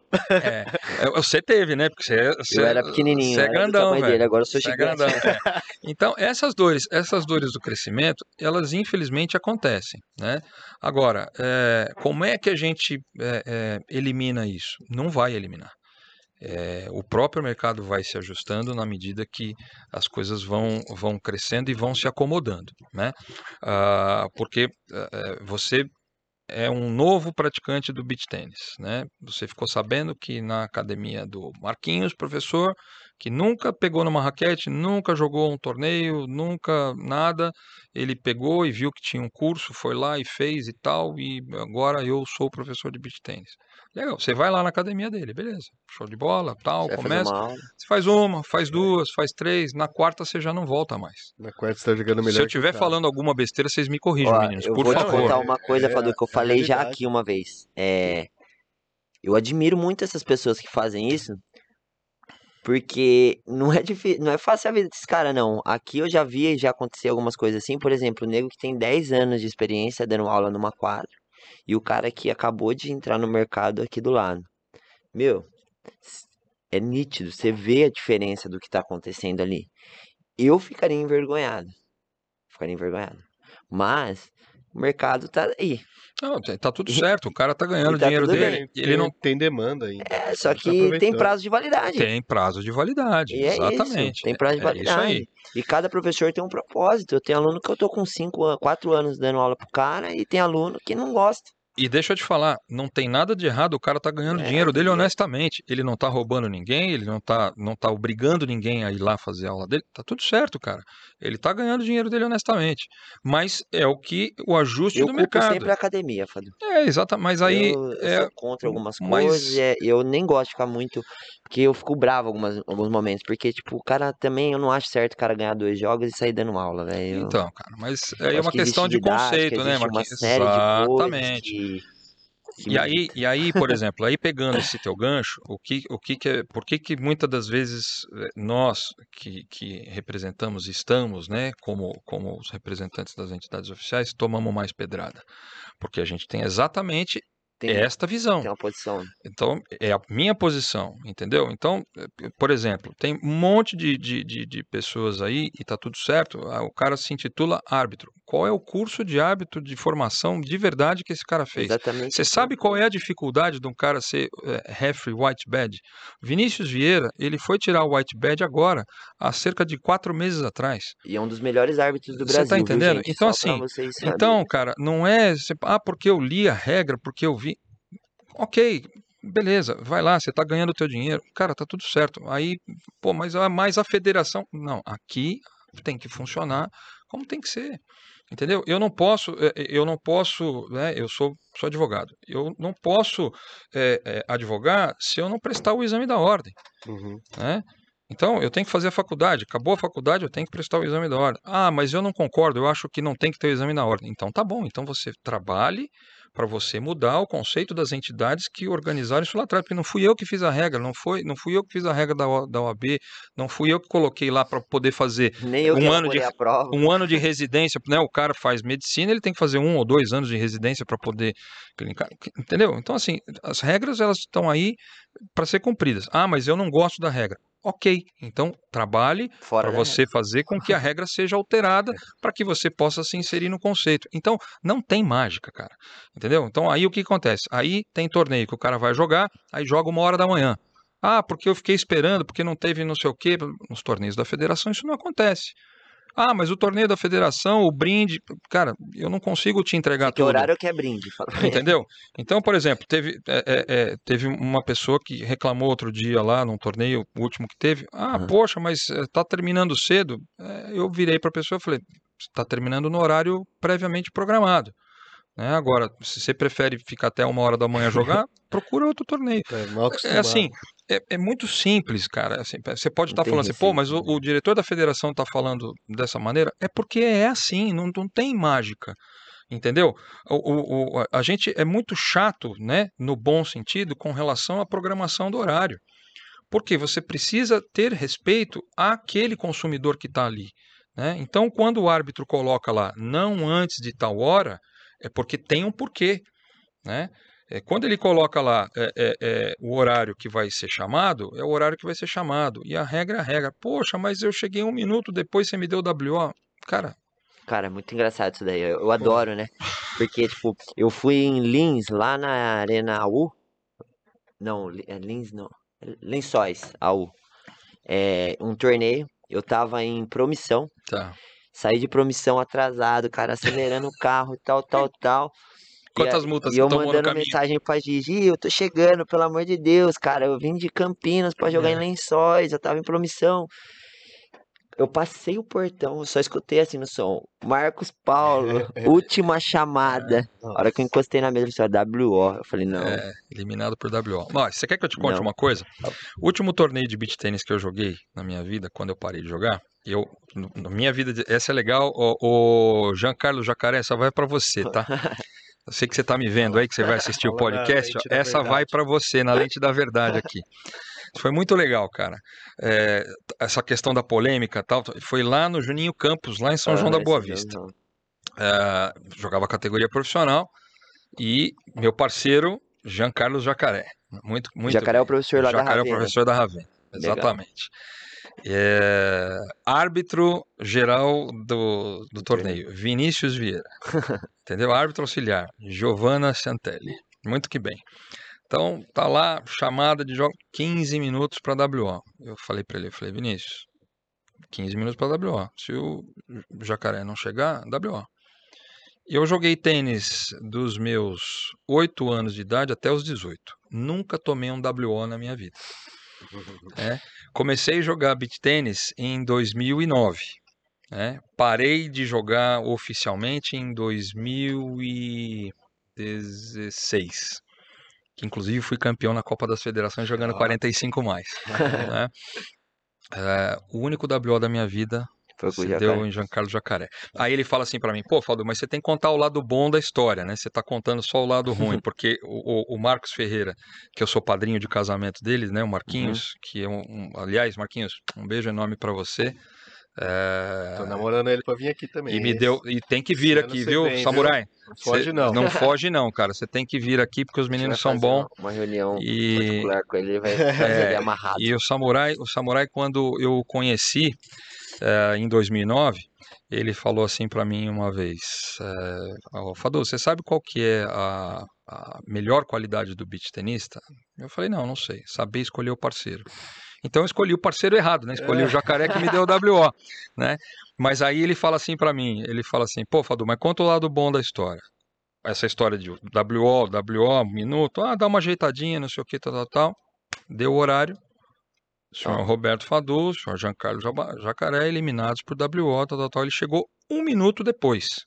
Igualzinho, Marquinhos. Eliminado por WO, Pronto. entendeu? Regra é regra. choro. Então não tem, ah, porque é o diretor. Não tem essa, cara. A regra tá lá, tem que ser cumprida. E ali eu encerrei a minha carreira de beach tenistas oficialmente com o WO. O que, que você fez com esse homem, hein, jacaré? Entendeu? Coitado dele, hein? E eu falo isso pra ele até hoje, mas assim, O- com todo respeito, o Jacaré é meu amigo, gosto demais dele, mas ele fala, mas eh, aí depois desse episódio, realmente, acabaram as, po- as supostas polêmicas em relação... Que ah, um WO, pode, outro não pode. WO é pra todo cara, mundo. Acabou, não tem conversa. O, o Fadu, foi, você entrou nesse assunto já e eu acho que tava até anotado aqui que eu acho que é o maior assunto mais importante Vamos que lá. tem pro beach tênis hoje. A arbitragem, cara. A gente sofre muito com arbitragem.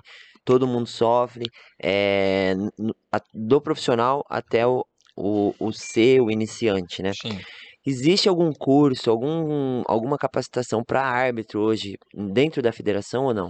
É, ainda não existe, especificamente para o beach tênis, ainda não. O que, o, porque você não tem um curso de arbitragem para beach tênis, né? A regra é a mesma. Ah, quem coordena o departamento de arbitragem eh, da Federação Paulista é o nosso querido Richard King, né? O Ricardo Reis, Uhum. é o top máximo representante da ITF no mundo. Que aliás eu sugiro que vocês um dia conversem com ele para ver se ele vem aqui um- Aí ele dá aula de arbitragem. Eu não vou nem Nem nem, entrar nem entrar no mérito de falar muito sobre isso, porque assim, é, é, eu obviamente conheço, também sou árbitro, é, mas assim, é, o que que acontece? É, você tem todo um rito que precisa ser seguido em relação aos cursos de arbitragem. É, existe já é, é, uma conversa bastante adiantada dentro da Federação Paulista para que, a partir desse ano de 2023, a gente comece a fazer módulos específicos do beach tênis, tá? mais coligados com o tênis. Então, o cara precisa, ele vai fazer o, a- o curso de arbitragem de tênis e tem um módulo de beach tênis. Você não tem árbitro de beach tênis, você tem árbitro da modalidade, tá certo? Modalidade tênis, barra beach tênis. É uma especialização. Exatamente. Então, é, é, é, e aí, cara, as provas não são nada fáceis, tá? Então não é você simplesmente pegar e ler a regra lá, você tem a prova, você tem que fazer, você tem que prova prática, né? A Giovana, por exemplo, também é o white badge nosso agora, que é Giovana, um beijo para você também. Parabéns a você e parabéns ao Vinícius pela conquista do, do white badge que foi agora no México, que eles viajaram para lá para poder poder viajar. O que, que é o white badge, pra quem não sabe, Fadu? Só pra É, gente uma por cima, assim, É, mais ou o menos. White Badge, você, você é, no caso do Vinícius, ele já é referee, né? Então ele, ele já está autorizado e capacitado para poder fazer a mesa de um torneio, no caso de beach tênis até BT 200 e pode ter autorização específica para fazer um BT 400, Certo. tá? Como árbitro geral. Isso, como árbitro geral. Né? Ah, é, então você tem, é, é, e depois disso você tem o Silver Badge, e depois você sobe um pouquinho mais, é, porque dentro, dentro desse, desse conceito da ITF, é para que você possa ter, você vai fazendo esses módulos, você vai fazendo essa prova, e essa prova ela não é, ah, eu quero fazer, tem. Não, você tem que esperar a ITF promover essa prova. O Vinícius esperou, se eu não me equivoco, acho que uns dois ou quase três anos para poder conseguir fazer. Ele já estava apto, Aham. mas ele teve que esperar aparecer a prova para poder fazer. Isso também dificulta um pouquinho, né? Mas é, dificulta, cara. Mas assim, não tem o que fazer porque a, a- a entidade que organiza isso é a ITF, entendeu? É. Então, por exemplo, é, tudo que você tiver conectado com isso tem que seguir o rito. Não tem muito É. o que fazer. Tem muitas Entendeu? pessoas no Brasil hoje capacitadas pra isso ou não? Olha, hoje você tem o, o- o- tem o Schneider, que é lá do Rio Grande do Aham. Sul, você tem o, o Dodô, o Adonai Pena, eh, você tem o Vinícius Vieira, nós temos aqui em São Paulo o, o nosso Parada, né, Uhum. que é o Luiz Guilherme Parada, que é lá de Santos, ah, e agora a Giovana também. Né? sete o, o- pessoas. o- o Parada ah, e o, o Schneider, eles já estão um badge acima, já são silver. É o que faz Entendeu? os 400 normalmente. né? Exatamente, e autorizados inclusive a fazer Sand Series, né? Eu pra- Acho que o o- Series do ano passado foi ele, né? Eu não lembro se foi o Parada. É, o Sand Series de Brasília, é, quem fez, quem foi o árbitro geral foi o Schneider. Schneider. É, eu estava lá junto e foi o Schneider que fez. É, quando nós fizemos o Sand Series aqui em São Paulo, em Santos, que foi em 2020, foi Uhum. O Dodô que fez, porque o Parada não, não ele estava num outro torneio de tênis, Hum. que aí também tem isso. O que, que acontece? Quem faz esse revezamento, isso eu posso falar porque a gente às vezes é, é, tenta é, pegar esse rodízio para poder ajudar. Quem determina isso é o departamento de arbitragem, nós não interferimos e quem coordena é o Ricardo Reis. Então, ele que faz toda a, a- a- a- O cronograma. o, o direcionamento de quem vai para qual torneio. Né? Então, às vezes você tem um torneio de tênis que é tão ou mais importante do que um BT200, então ele precisa, e aí ele desloca, às vezes o Vinícius, manda para o Vinícius para um lugar, e manda a Giovana para outro, e assim sucessivamente. Então a gente não tem, e é até bom isso, sabe, Marquinhos, porque não tem aquela história, ah, você que escolheu o árbitro, direcionou, porque... não, não tem nada disso, cara. Você só acata o É que tudo muito transparente. Então, o que, que a gente faz? Nós temos um cronograma quando a gente aplica o torneio, né? Você tem um application form, você faz o torneio. Antes de você mandar o application form, no caso do Estado de São Paulo, para a CBT e depois ir para a ITF, a gente faz um comunicado interno para o Ricardo. Essa é a vantagem de você ter o coordenador do departamento de arbitragem da Federação Paulista ser o cara que determina quem vai para onde na ITF. É. né? Então, eu, eu mando para ele, ó, Ricardo, ó, eu mando um e-mail três, quatro dias antes de fazer a aplicação do torneio, vamos aplicar um torneio assim, assim, assim. É possível é, liberar o árbitro tal? Aham. Aí ele vai olhar como é que está o calendário. Se for possível, ele não tiver nenhum outro torneio onde ele precisa daquele árbitro para poder fazer esse direcionamento, ele libera e aí a gente já aplica informando o árbitro. Uhum. É assim que funciona. Ô, Fadu, é, o que me preocupa, assim, é que nem a gente fala muito, o beach tênis está crescendo, o beach tênis está crescendo, e você me contando isso, pelo que, pelo andar da carruagem, essa parte de arbitragem não tá andando Não é em a conjunto. Tá de- defasado. É, tá Eu com a tenho que falar a verdade, a E- gente está E- defasado. E, o que me preocupa muito é isso, porque com os grandes números de torneios, com, com, com os grandes números de inscrições dentro de torneio. Um torneio, por exemplo, um BT400 que acabou de acontecer agora, é, existem uma final, jogar sem um árbitro de linha, uma final, jogar. É, eu acho muito, muito complicado para o esporte, para o profissionalismo no esporte, você entendeu? Eu É. acho que isso é um retrocesso de todo o trabalho que vem, vem sendo Vamos feito, lá, né? Que bom que você Ou fez essa. na quadra central. Não, mas na verdade, Não, cara, o que eu tô falando o pra ele é que assim, ó, a semifinal do BT, o último BT 400 no Brasil foi feita sem um árbitro de linha. Quando eu vi um árbitro entrando com uma cadeira de plástico e colocar do lado de um poste de uma quadra jogando um BT 400, cara, isso é muito preocupante. Para os leigos eu acho que não, mas para nós que respiramos beach tênis o dia todo, eu acho que é muito. é, eu eu fiquei triste, na verdade, Eu também. porque eu, eu- eu acredito que deve ter acontecido milhares de coisas lá que a gente não sabe o que aconteceu, mas eu acho que esse tipo de coisa, cara, já a gente já chegou num patamar de beach tênis que não pode mais acontecer, É, né? deixa, que bom que você fez essa colocação, Marquinhos. e Eu fico até feliz. eu- a gente tem tempo ainda, né? Tem, Tem, vamos, tá. vamos embora. Tá é, sol ainda, pode Não, tá sol, então tá sol. bom. É. É, e primeiro do ano, né? Então, Primeiro do eu, ano, aí eu tô repondo água aqui. O pessoal falou, pô, esse Fadu deve ter Vamos bebido demais na virada de ano, né, velho? Vamos entrar com o pé direito. Já entramos, já entramos. Cara, que bom que você fez essa colocação. O que que é... Bom, primeiro que é, é, no estado de São Paulo, assim, a nossa, a nossa gestão, né, é, Federação Paulista, né, Luiz Fernando Palheiro, presidente da, da, da federação, Danilo Ganho, vice-presidente e é, superintendente. Danilo, também um beijão para você, feliz 2023 para nós, né, eu responsável pelo, pelo Só um departamento... só, eu não Sim. criticando tá, a organização Não, não, mas, mas você tá me dando um- mas uma não, mas. pontual, não, cara, né? mas, mas é importantíssima essa sua colocação claro, e, eu, e, eu, e eu faço essas menções aqui, né, do, do- da Federação Paulista, do nosso presidente Luiz Fernando Balheiro, é, que também, na lente, na lente da verdade, é, eu dou, um- mando um beijo, viu, presidente? Muito obrigado pela, por toda a oportunidade, por tudo que o senhor tem permitido da gente trabalhar.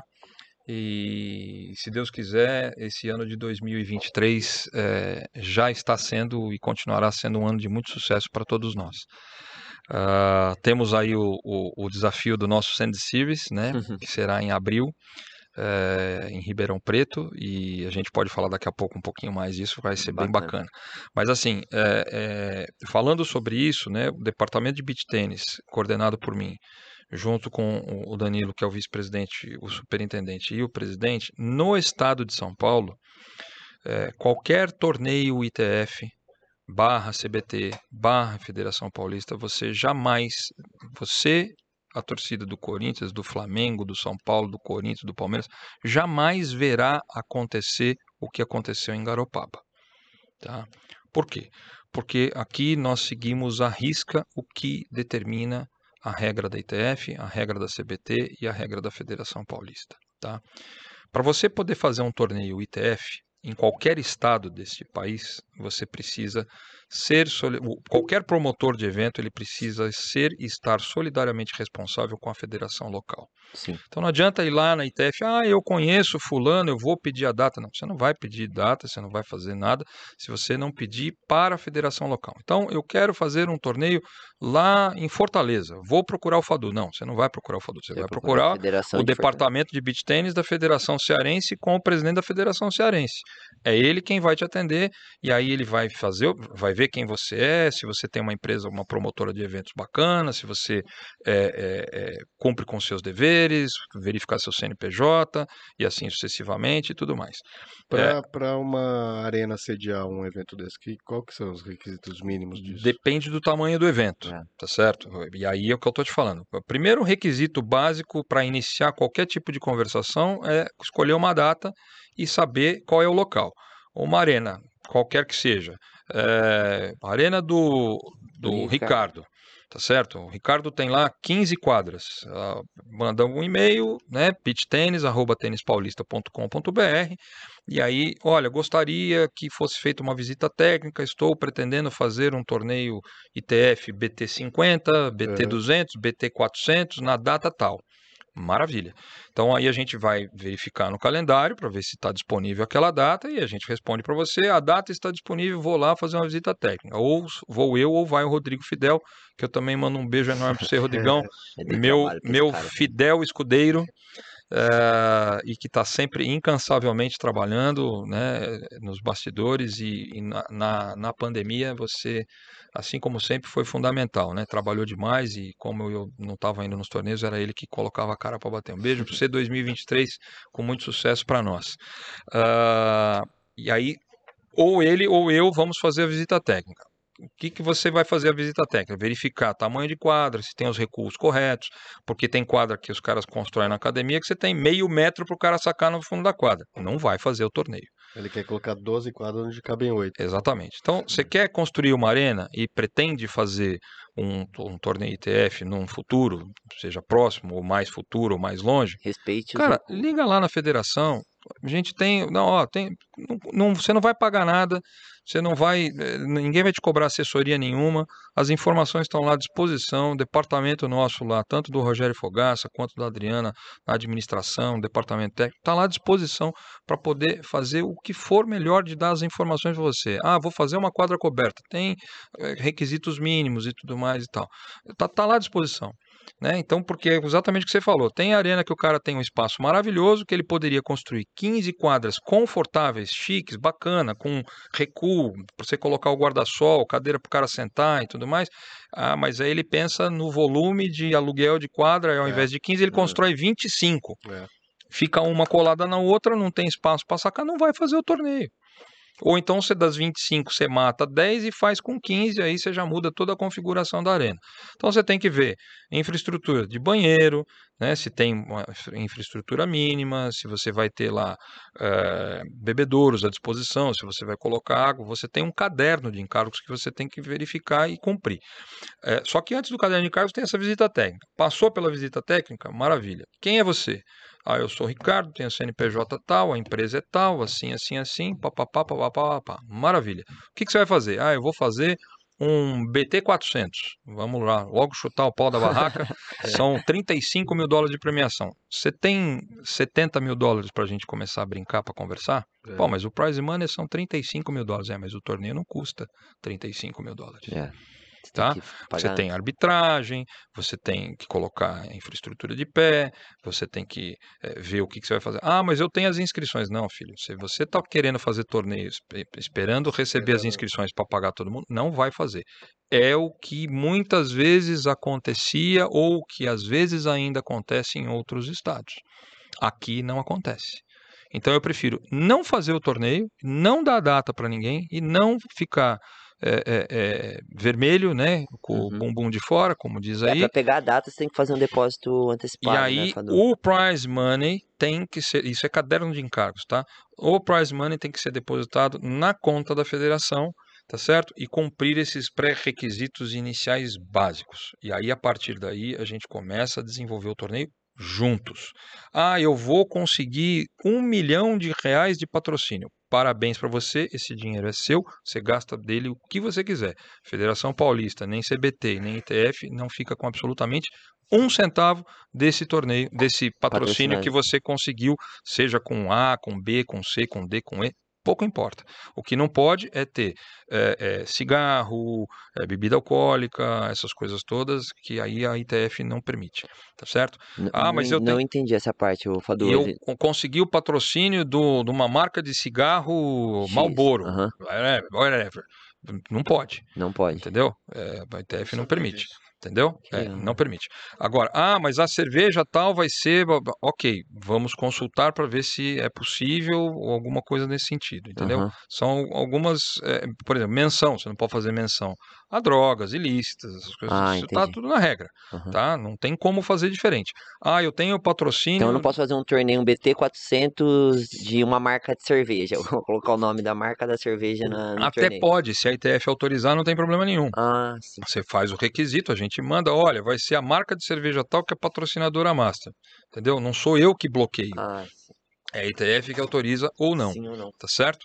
Aí, e aí vai. Por exemplo, a gente teve um BT200 lá no Calçadão, que foi patrocínio de um banco. Sim. Certo? O pessoal do calçadão perguntou: olha, vou ter um patrocínio de um banco assim, assim, assim, tem algum problema? O que, que nós fizemos? Fizemos uma consulta, porque a CBT tem um patrocínio institucional de um outro banco.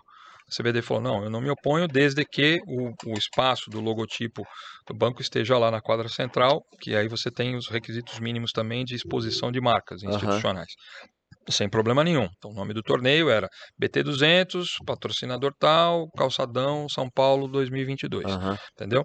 E assim você toca. Tudo que você, como promotor do evento, conseguir de patrocínio é teu. Você vai gastar, fazer ativação de marca do jeito que você quiser, sem nenhum tipo de problema. A Federação Paulista é solidariamente responsável com a CBT e é solidariamente responsável com a ITF. Então, é o CPF do presidente e o meu CPF que está na reta quando a gente assina o termo de compromisso uhum. lá com eles. Esse prize money fica retido, estou falando de categorias profissionais, tá? Uhum. Ele fica retido na federação. As inscrições dos atletas profissionais, elas são pagas durante o torneio, né, antes de começar o torneio, é, 99% das inscrições hoje são pagas via Pix. Uhum. A Federação Paulista disponibiliza lá o Pix da federação. Você vai lá, você chegou, você vai jogar Marquinhos com o, o Ricardo. O... Faz o Pix, pagou, entra na conta da federação. É, você ia fazer alguma pergunta? Pode? Não, eu ia só fazer uma colocação Diga. que, lembrando que a categoria profissional e a categoria amadora, né, que é A, B, C, são distintas, né, dentro do mesmo torneio. Teoricamente são dois Sim, torneios são, à parte, né, com organizações diferentes. Né? Exatamente. Né? Aí foi boa a sua colocação, que é importante também esclarecer. Então você tem o torneio profissional que é o ITF, e aí você tem o torneio amador, que ele é um CBT estadual, CBT Federação que, Paulista. Teoricamente seria uma, uma, uma etapa da federação. Isso, tá, exatamente. Então, para deixar claro também para os telespectadores aí não fazerem confusão. Ah, mas eu tô, eu quero fazer, eu vou jogar o profissional. Não, o profissional ele tem que ter o IPIN da, da, da, da ITF, ele tem que ter a, a, anuidade dele paga, senão ele não consegue nem se inscrever no torneio. E a modalidade de inscrição é completamente diferente do torneio amador. Ele se inscreve lá pelo site da ITF. Uhum. Então ele faz a inscrição, ah, mas eu não consegui pagar. Não, você só vai pagar a inscrição do profissional na hora que você for um pouquinho antes, quando vai fazer o sign-in, que aí o cara vai lá e paga a inscrição. Uhum. Ele paga essa inscrição através do Pix da Federação Paulista. Esse dinheiro fica lá na federação.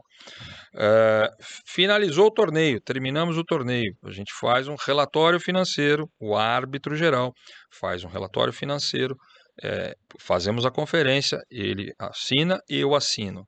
A gente preenche um formulário, a gente manda isso para a ITF e é Começa tudo informado. Todos os dias, no final das rodadas, você, nós temos que informar a ITF tudo o que aconteceu naquela, naquela determinada rodada vai para o site, vai tudo, porque para quem não está no, no, no, dia a dia não sabe como é que funciona, né? Esse bastidor é super importante explicar para que as pessoas possam entender. Uh, e no final, faz esse relatório financeiro. Quando termina o torneio, a partir de quartas de final, todos os atletas profissionais têm direito de receber o seu prize money de acordo com a proporção é do que está lá na tabela Não da é só o campeão, viu, gente? Isso. Você vai passando de fase e vai ganhando dinheiro. Então, o valor do prêmio ele também é dividido por essas categorias. Exatamente. Então, você vê se está dando 20 mil, é. é. dividido em quarta, semi e o campeão. E final, exatamente. E aí tem a tabelinha lá e, e funciona assim. Normalmente, o, o, o é, e é dividido meio a meio, né? Então, você tem lá 20 mil de prêmio, 10 mil para homens, 10 mil para mulheres. Uhum. Campeão ganha 20% disso e 20% disso. Então, o campeão do masculino, que, que tem é, 20 mil de prêmio, ele vai ganhar 2 mil. E o campeão do, do feminino, 2 mil, porque é 20% de 10 mil que é dividido, né, para uhum. cada um, tá certo? E assim sucessivamente você tem aquela tabelinha. Então, como é que o, o atleta profissional recebe esse prize money? Cara, lá, isso, essa, essa sua colocação é fantástica porque e nós já vamos chegar lá em Garopaba, tá? Tô te uhum. falando tudo isso pra gente chegar em Garopaba. e é legal porque funciona assim. É, lá atrás, em 1900 e Guaraná com rolha, né? 2015, 2014, 2013, quando começaram a ter os ITFs lá em Santos e tudo mais, e em várias outras localidades do país, teve muito ITF, que teve muita gente que jogou e que suou uma camisa para poder receber o prize money os organizadores, as federações ainda não eram solidariamente responsáveis com a CBT, eh, e aí os organizadores usavam o dinheiro do, do, das inscrições, pegavam o patrocínio e muitas das vezes não pagavam os atletas profissionais, entendeu? E aí, cara, começava a dar um monte Teve de um pepino. esses dias, mas não vou falar. Não. um monte de pepino, um monte de bagunça, e aí o que, que acontece? Ah, quem que vai pagar a conta? Ah, não tem ninguém assinando solidariamente responsável. O que, que aconteceu a partir de 2017? A ITF baixou uma normativa para dizer o seguinte: a partir de agora, as confederações são solidariamente responsáveis. Se o organizador não pagar, quem paga é a confederação. O que, que a confederação fez? Bom, eu sou a confederação do país, as federações locais são as responsáveis e só elas estão autorizadas a fazer ITF ou e ou autorizar promotores de evento a fazerem. Então, por isso que tem todo esse pré-requisito E nada mais justo, né? para poder. Cara, porque senão fica muito fácil, né? Eu vou lá, falo, me dá a data aí, eu faço o torneio e tal, tal, tal, e fica por isso mesmo e tá tudo certo, e depois vão ficar jogando pedra no meu telhado. Negativo, amigão. Você quer fazer torneio? A banda toca assim. Se, ah, mas eu. A banda. Você quer fazer ITF? A banda toca deste jeito. E não sou eu que impus a regra. Eu só tô fazendo cumpri-la. Entendeu? Porque se outro tiver lá no meu lugar, vai fazer a mesma coisa, porque não vai colocar o dele na reta. Entendeu? Então é muito simples. Aí o que, que acontece? Não tem mais problema. Porque acabou, por exemplo, o BT200. Aí, aí a hora que começa quartas de final, só para a gente não perder o fio da meada, o atleta chega na mesa lá do Vinícius Vieira ou da, do, do Dodô, o árbitro geral. Ó, eu, quartas de final, fui eliminado. Aí tem um formuláriozinho onde o atleta profissional preenche lá. Normalmente o, árbitro já deixa pronto, porque a gente leva impressora, É. imprime, tudo organizadinho, cara. A Federação Paulista, ela é chata, mas ela é organizada. Tá? Então tá lá tudo impresso, bonitinho. Você foi o atleta que foi eliminado nas quartas de final. Então tá lá seu nome tal, endereço, quanto já você vai receber e tem as faixas de dedução de imposto de renda que, de acordo com o, o que determina a lei federal, ela vai sendo aplicada. De- Se não atingiu as faixas, não tem dedução, não tem retenção nenhuma, você vai receber. O que, que a gente precisa de você? Marquinhos, ó, escreve aqui para mim, por favor, o teu CPF, o, o banco, a agência e a sua chave Pix. Beleza? Beleza. Eh, você foi eliminado quartas de final, então você foi eliminado, se o torneio terminou no Deu 100 reais, domingo, eu- você foi eliminado no domingo, você, é, o torneio termina no domingo, você foi eliminado na, na, na sexta-feira. Beleza? Na segunda o dinheiro vai estar na tua conta. Mas como é que você sabe disso? Porque é o departamento financeiro da Federação Paulista que vai fazer o pagamento. Tá certo? Então acabou o domingo. O, o campeão foi o Theo Irigaray. Ô, Theo Irigaray, você tem aí o, o seu Pix? Ah, eu sou estrangeiro, eu não tenho. Cara, então eu preciso que você. é, ou, ou você vai receber em espécie, em reais, porque quando você preenche o, o Aham. application form, você informa como é que você vai pagar, ou via eletrônica, ou moeda corrente do país, ou em dólar para estrangeiros, aí a gente informa, ó, eu vou pagar ou via eletrônica ou em reais. Uhum. Aí não adianta depois o atleta falar, pô, mas eu quero receber em dólar. Quando você entrou lá no Viu, torneio, já estava lá todas as informações que você ia receber em reais.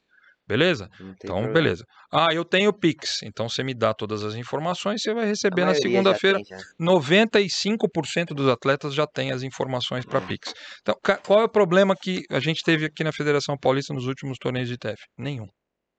Tá? Porque tudo funciona bem. Ah, os caras são chatos. É, nós somos chatos mesmo. Somos chatos, mas funciona. Entendeu? Aí você fala, poxa, mas e lá em Garopaba? A única coisa que eu posso dizer para você é que eu sinto muito Eu né? também. porque é, é, eu não posso fazer gestão sobre o estado de Santa Catarina. Né? O, o presidente Alexandre Faria é meu amigo, é, mas, assim, o que aconteceu é muito chato, muito triste. É ruim O para que, o que esporte, né? aconteceu com a arbitragem? O problema é que todos vocês acompanharam, dois dias antes do início do torneio, não tinha torneio. Uhum. né? E atleta postando coisa e falando. Então, o que vai acontecer agora em 2023, eu não sei. Eu sei que eh, já, for, já subiu o relatório para a ITF e, obviamente, a ITF vai se manifestar, vai eh, dar a resposta para a CBT, mediante todas as manifestações, vários atletas, porque existe o comitê de atletas né, da Aham. ITF. Eh, os atletas fizeram várias reclamações, vão haver eh, repercussões, com certeza. É. Ah, e a CBT vai ter que se posicionar nesse sentido. né? Agora, ah, lá, por que, que aconteceu isso? Cara, é muito triste. Não deveria. E, e eu confesso a você que, do mesmo jeito, quando você viu o árbitro em Chegando. cima de uma cadeira de plástico para poder fazer o, o jogo final, é, e eu olhei aquilo e falei, não é verdade, não estou assistindo isso. Acaba com o esporte. E aí, cara, assim, é, é, o departamento de arbitragem também vai se manifestar, porque obviamente isso é responsabilidade do promotor do evento. Então, quem era o promotor do evento?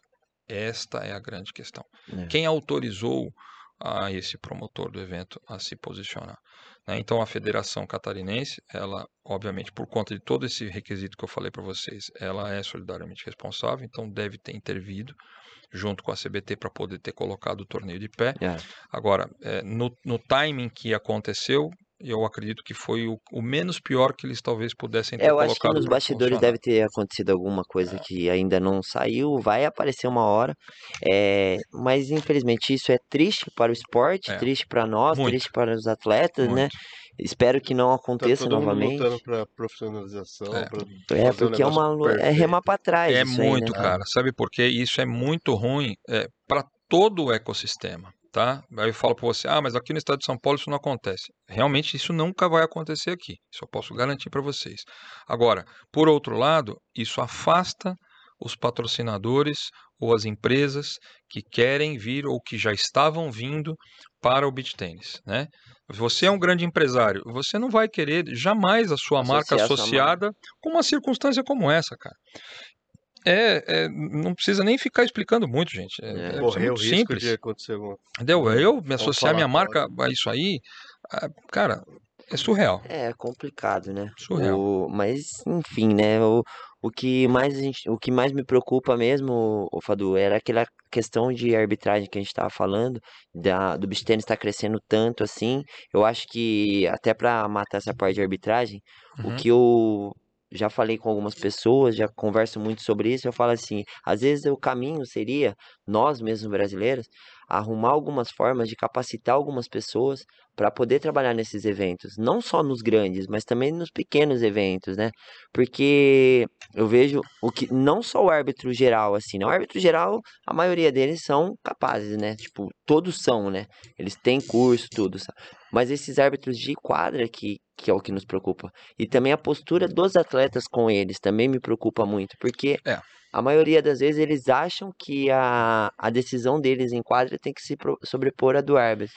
É, aí você tem, aí você tem um, um binômio interessante para poder fazer um esclarecimento, né? É, primeiro, a questão é, da arbitragem especificamente, ah, quando, quando o árbitro, independente de ser o auxiliar, ele é, pressupõe-se que conhece as regras, tá certo? E pressupõe-se que um árbitro oficial capacitado pela federação, pela CBT e fez os cursos, ele conhece o, o- Ele a regra. o que ele tá fazendo. Ok.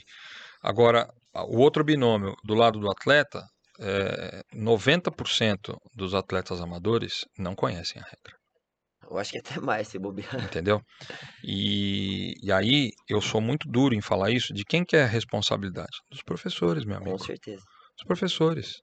Você entrou na minha academia, eu sou professor. eu a primeira coisa que eu tenho que fazer é você te ensinar como segurar a raquete, punhadura, regra. Você, você quer jogar? Não importa se você vai jogar o torneio da cerveja, você tem que conhecer a regra. Entendeu? É básico. Entendeu? Então você tem que ter um módulo na tua academia, no, no, no, teu dia a dia de professor, ensinar a regra. E e a responsabilidade é do professor. Entendeu? Agora, se o aluno não leu, essas coisas, aí tudo bem. Aí ele. Ó, eu procurei ensinar. Se o cara não aprendeu, é outra história. Mas mesmo no torneio do final de semana, porque senão aí começa a ter as, as aberrações da regra do torneio da cerveja, a regra do torneio não sei o quê. E o cara acha que não, porque eu conheço, porque a quadra é assim, o, o- o- eu ouvi falar porque ciclano, porque o árbitro Falaram tal falou, isso. não sei o quê. Cara, isso é o que mais acontece. Mas isso também está dentro daquela questão das dores do crescimento. É, exatamente. Né? Mas a pior dor do crescimento é a ignorância. né? Então, assim, é, é, quer, quer conhecer alguma coisa, quer fazer alguma coisa, cara, procura, leia um pouquinho, Uhum. vai entender um pouquinho. Né? Dizia meu, meu falecido pai, falava assim para mim: você não, a gente nunca nasce sabendo nada, mas é preferível você dizer quando você não sabe, dizer que não sabe, e perguntar, do que você ficar Inventando, cuspindo coisa. inventando, cara. Entendeu? Então, se vocês me perguntarem alguma coisa aqui que eu não souber responder, eu vou falar para você, o Marquinhos, isso aqui eu não sei, o Ricardo, isso aqui eu não sei, vou procurar saber e vou trazer a resposta para vocês o mais rápido possível. Porque a gente não é dono da verdade. Agora, isso eu estou falando para vocês porque é, as pessoas precisam ter critério. Então, ah, mesmo para o torneio do final de semana, o professor tem que ser responsável pelo seu aluno. É. Ele ensinar Tanto dentro quanto fora da quadra. Fora da quadra. Agora. Depois, se o cara não cumpriu, aí é outra história, porque aí também vem uma questão é, da, da educação, do conceito, de família de cada um, e que a gente respeita e que está É. tudo certo, não tem nada de errado nisso. A questão é que é, é, não dá para você é, transferir uma responsabilidade que é minha para você e vice-versa. Né? Então, ah, mas uh, o que diz a regra? A regra diz isso aqui. Agora, a interpretação da regra, ah, mas eu estou interpretando a regra assim. Para isso que tem que ter o árbitro que está lá preparado para esse tipo de situação. É, e eu acho que só vai profissionalizar o que todo mundo pede quando todo mundo saber que existem regras a serem cumpridas Exatamente. e a gente precisa respeitar mais o próximo, porque eu também vejo, eh, atleta reclama muito de, de arbitragem, mas quando tem arbitragem, a maioria das vezes eles não querem respeitar também e É. seguir da forma que estava. Pois é. Então é uma via de duas mãos que todo mundo tem que abrir mão um pouquinho, entender que tá, tá em processo de, de formação ainda, né? Apesar de ter um tempinho, né, Ricardo? Que. E são as mesmas discussões, né? Que é o É. fault, que é a, a Não, eu acho que o maior é o lance fora. duvidoso, né? o cara que avança. É, é o lance duvidoso. É sempre a mesma história. A novela é a mesma. É, cara, esse negócio do futebol é muito engraçado, né? Eu É. vi ah, o, o- é, como é que é? Smart futebol. Cara, o que, que é smart, né? Inteligente. futebol inteligente. Você fe, você tá, você tá agredindo a regra e você tá dizendo que é um smart futebol. É. Cara, me desculpe, entendeu? Desculpe com todo respeito, né? É, Cara, é surreal uma coisa dessa, entendeu? Então assim, é, de novo, vou citar meu filho, não é porque é meu filho, mas uma vez lá atrás, antes de eu estar na federação, quando ele começou a jogar o beach tênis com 9 anos de idade, eu falei para ele o seguinte: falei, ó, você vai jogar. Ele jogava com o JP Melo e Uhum. JP, ó, um beijo para você também, Melinho, um beijo para vocês também, saudade de todos. Eu falava para eles assim, e o, o, o Melo sempre também falou pro Melinho, o Melo foi campeão comigo na 45 mais lá no, em 2016. 2016. Eu, ele e o, o Paulo Venchiaruti. Paulinho, se você estiver assistindo também, beijo pra você. O melhor time de 45. Depois disso, ninguém nunca mais ganhou 40. Dividiu. 40 e 50, ninguém ganhou mais. Eu falava para os meninos assim, muito pro Daniel principalmente, eu falava, você entrou dentro das, da- das quatro linhas, esquece que eu existo. Esquece sua mãe. Esquece tudo. Você vai tomar bolada, vão gritar na sua orelha. Você é criança, você vai jogar no meio dos adultos. E não adianta você sair e chorar. O que, que você tem que fazer? Conhecer a regra. Se você não conhecer a regra e não usar a regra em seu favor, esquece. Não entre e não jogue. Entendeu? Então, isso eu falei isso para ele desde pequenininho. O JP, a mesma coisa. Então, se, se o professor não fizer isso com os seus alunos, depois não adianta reclamar. É. Tá certo? Então, já tiveram várias outras ocasiões que é, é, é, o Daniel parou o jogo e chamou o árbitro porque estava acontecendo errado. Aí foi lá, ó, porque o jogo de beach tênis ainda não dá para você ter é, árbitros o tempo todo em cada uma das quadras, porque senão o custo da arbitragem ficaria fenomenalmente muito caro para o pro, pro promotor do evento. Então você coloca um árbitro auxiliar a cada quatro quadras, né? É o que hoje está no prévio regulamento. Ah, e não dá, obviamente, é humanamente impossível, dependendo do volume de jogos, o cara conseguir É, enxergar tudo. como, tem. Então o que acontece? Ah, teve a dúvida, não sei o que, aquela coisa, não, porque chama o árbitro.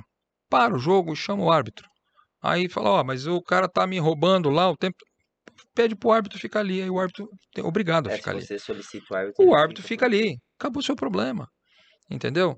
Então, assim, conhece um pouco a regra. É o mínimo básico que você tem que fazer para qualquer coisa que você vai fazer isso na funciona, sua viu, vida. gente? Isso aí que ele tá falando funciona. Se tiver num torneio, principalmente os atletas que estão iniciando agora, C, B, que não sabem, tá? Ah, o torcedor tá lá, não sei o que tem. eu- Chama a arbitragem, põe a arbitragem. Se começar a interferir, Pronto. o árbitro vai. Olha que coisa linda você falou do torcedor. Não tinha na regra, no código de conduta, eh, a questão da torcida. Né? Por quê? Porque o código de conduta do beach tênis ele veio do tênis. O tênis, normalmente, você Já com tem, né? raríssimas exceções você tem problemas, né? Obviamente que tem alguns pais que às vezes ficam na, na grade e tal, e o beach tênis a gente começou a aparecer isso com mais frequência, né? Uhum. E aí o que, que nós fizemos? Com a nossa comissão disciplinar, porque para a federação isso é, é bacana esse tipo de colocação que você faz, porque vai é, vindo as coisas na cabeça da gente, né? Eh, em relação à regra, comissão disciplinar, isso é importante porque as pessoas precisam saber como é que funciona o ecossistema. né? Então você tem lá a comissão disciplinar, você tem lá o, o, o TJ, eh, o STJDT, que é do tênis, que julga todas as questões multidisciplinares né, do, do tênis e do beach tênis. E, e as regras. Então, você tem lá o código de conduta, não tinha previsibilidade da questão da torcida. O que, que nós fizemos lá em 2017? Colocamos lá previsibilidade da torcida. Se a torcida começar a interferir, seja xingando ou dando dicas ou aquela coisa toda, muito embora agora já esteja é, é, em fase de adaptação o coach, né? Aham. O tênis já está liberado, o beach tênis vai para o mesmo viés e vai ser liberado também Uhum. acreditamos nós, a ITF já deve colocar isso talvez agora para 2023, vamos esperar, Eh, mas até então não podia. Eh, a torcida começa aquela coisa toda, ou errou, ah, aquela coisa toda.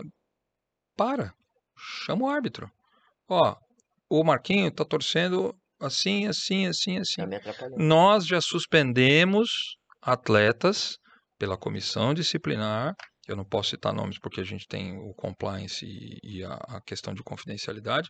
Atletas já foram suspensos por intervenções eh, indecorosas dos pais e ou torcedores que estavam na É, já torcida vi questão de atleta também pela comissão disciplinar. por postura fora de quadra, já Exatamente. banidos, isso tem, Já- isso tem já é, é, previsibilidade. Exatamente. Isso tem previsibilidade no código de conduta. Então, que também está na regra. Então, você precisa, para jogar, entender o que, que você pode fazer. Né? Teve um torneio muitos anos atrás que teve um atleta que jogou a, a raquete quando acabou, ca- pegou na, na perna de uma moça lá, cara. Arrebentou a perna da moça. Foi suspenso. Acabou o jogo, foi suspenso. Entendeu? Então, é, é, é, aí, olha que interessante. Numa outra circunstância adversa, não vou citar o local, mas o pessoal da mais antiga vai lembrar o que, que aconteceu. Um torneio que não era da federação, certo? Um torneio, é, não vou nem dizer se era paralelo ou não. Torneio que não era da histórias? Federação, boa tá certo? Pá, final de semana, aquela coisa toda, tal, tal, tal, né? Eu tô em casa, vou segunda-feira para a federação, chega um e-mail lá, prezado senhor Roberto Fadu, papapá, gostaríamos que a federação intervisse no torneio assim, assim, assim, papapá, papapá, papapá. Cara, teve é, polícia militar, boletim de ocorrência, agressão física, entendeu? E aí, minha resposta para atleta, prezado atleta, em que pese o vosso e-mail, somos solidários à circunstância, entretanto, como o torneio não é chancelado desta federação, não podemos, infelizmente, fazer absolutamente nada. Cordiais saudações, Roberto Faldo Machado, diretor da Federação Paulista. É isso. Ah, mas não. Sinto muito, Ô, ô, Ricardo, entendeu? Nesse Cara- último torneio eu vi um juiz in- interferindo no jogo porque tava, o atleta tava falando muito palavrão. postura antidesportiva. O, Acabou o, a regra. a vez que eu conheci esse cara, Ricardo, a, vez, a primeira vez que eu vi o Fadu assim, a gente tava, eu tava em um torneio jogando. E acabou o torneio no primeiro dia, eu acho que no sábado. Cara, teve um episódio no sábado de um cara lá, bebida tal, fez uma coisa lá errada pra uma pessoa lá no torneio. Vou falar o que aconteceu. O cara. Dizem que o cara baixou a calça no meio do torneio. E no outro dia, velho, chegou lá delegado da cidade, Fadu, procurando o cara. E nego ligando pro cara, pelo amor de Deus, não vem pra cá que tá todo mundo querendo te pegar. E o cara foi embora. Acho que ficou um ano, cara, sem jogar torneio da federação. Uma puta situação. Se não fosse chancelado, provavelmente não teria tomado. É, essa- infelizmente isso aconteceu mesmo. é, foi, foi, foi Foi fato verídico, a árbitra geral era a era Giovana. Giovana. Ah, é, pra azar, pra azar do, do, Do do rapaz, é, o clube tinha, é, tinha e tem câmeras de imagem por todos os cantos, entendeu? Isso aconteceu depois do jogo. Ele estava Era. dentro do clube, tá certo? E foi uma situação extremamente desagradável. Era mais ou menos uma. E o sortudo mostrou pra mulher do, do, do delegado da cidade. É, o, Gênio. a situação, a situação assim, o, era 11 e meia da noite, o presidente do clube me ligou, eu vi meu celular, eu falei, o que que tá acontecendo? 11 e meia da noite, né? Eu falei, presidente, ó, acontecendo assim, assim, assim, preciso que você chegue cedo no clube amanhã, porque eu quero te mostrar as imagens. Eu falei, tá bom. Eu cheguei cedo no clube, vi as imagens, fiquei estarrecido, né? Aí eu passei a mão no telefone, liguei para Giovana, falei, Giovana, você já acordou e tal? Ah, não, tô tomando café. Eu falei, então toma café cinco minutos, em 10 você tem que estar aqui, porque eu preciso de você. Aí ela chegou no clube, eu expliquei para ela. Falou, ó, tem uma imagem assim, assim, assim. Comecei a mostrar a imagem, ela falou, não quero nem ver mais, porque Já sei quem é, já não tô precisa. Eu falei, ah, então, ela é, a- ela é, o árbitro geral é a autoridade máxima do torneio Uhum. mais inclusive do que o diretor do torneio. O diretor do torneio ele só intervém quando a- o árbitro geral não consegue eventualmente resolver a situação ou tem alguma coisa específica que a gente precisa intervir. né? E eu vou citar essa é uma, eu quero citar uma outra que eh, eu fui criticado pela postura que eu tive, mas eu vou dizer que a postura que eu tive está na regra, inclusive aconteceu num ATP de tênis. O que, que a Giovana fez eh, nesta circunstância? Ela pegou ah, o rapaz, a hora que chegou no clube, ela nem deixou o cara entrar no clube. Ela falou: Você está eliminado. Não, mas eu tenho jogo. Não, você não tem. Você está eliminado e você sabe o que você fez, a situação é assim, assim, assim. O que, que aconteceu depois? Comissão disciplinar. Foi, foi feito um relatório, o clube fez um ofício para a federação, as imagens eh, sobre proteção ficaram eh, em arquivo criptografado, foram para a comissão disciplinar e o atleta teve eh, o seu direito de defesa, de ampla defesa, inclusive a colocar quem eram as testemunhas dele, a favor ou contra, o que quer que seja. Todos foram ouvidos, era pandemia, tudo então eletronicamente, o julgamento foi eletrônico, aquela coisa toda, conferência, tal, tal, ele foi suspenso por 180 dias e aumentado por mais 180 dias, entendeu? Eh, o caso Repercutiu. repercutiu, notório, entendeu? Só que a federação interviu imediatamente e ele, eh, mesmo hoje já tendo cumprido a, a, a pena, né? Eh, por exemplo, ele é persona não grata no clube que aconteceu. Ele pode se inscrever de novo no próximo torneio? Pode, mas neste clube ele não pode entrar mais. Porque o território é do clube Uhum. entendeu? Então a federação não intervém no território do clube. A outra, a outra situação de ocorrência, né? Nesse caso, eu como era o diretor do torneio, eu, eu só orientei a árbitra a tomar a Só decisão. uma coisinha só, Fadu. Pois é, não. não, nosso propósito não é expor nenhum tipo de situação em nenhuma Absolutamente. pessoa. Absolutamente. Estamos aqui mostrando que os atletas vão além das quadras, Sim. que as atitudes dos atletas precisam ser extremamente corretas dentro e fora de quadra, e É. que o torneio, se ele começa no dia 27, tudo que você faz no dia 27 e dia 28 estão sendo sob responsabilidade da federação. Exatamente, Tá? exa- Só isso, é isso aí. gente? É isso aí. Não, é, a- e, e perfeita a sua colocação, Marquinhos. A intenção aqui jamais é, será, ou em algum aspecto, expor absolutamente nada nem ninguém. É simplesmente explicar como é que as regras funcionam e que elas estão lá para serem cumpridas. Né?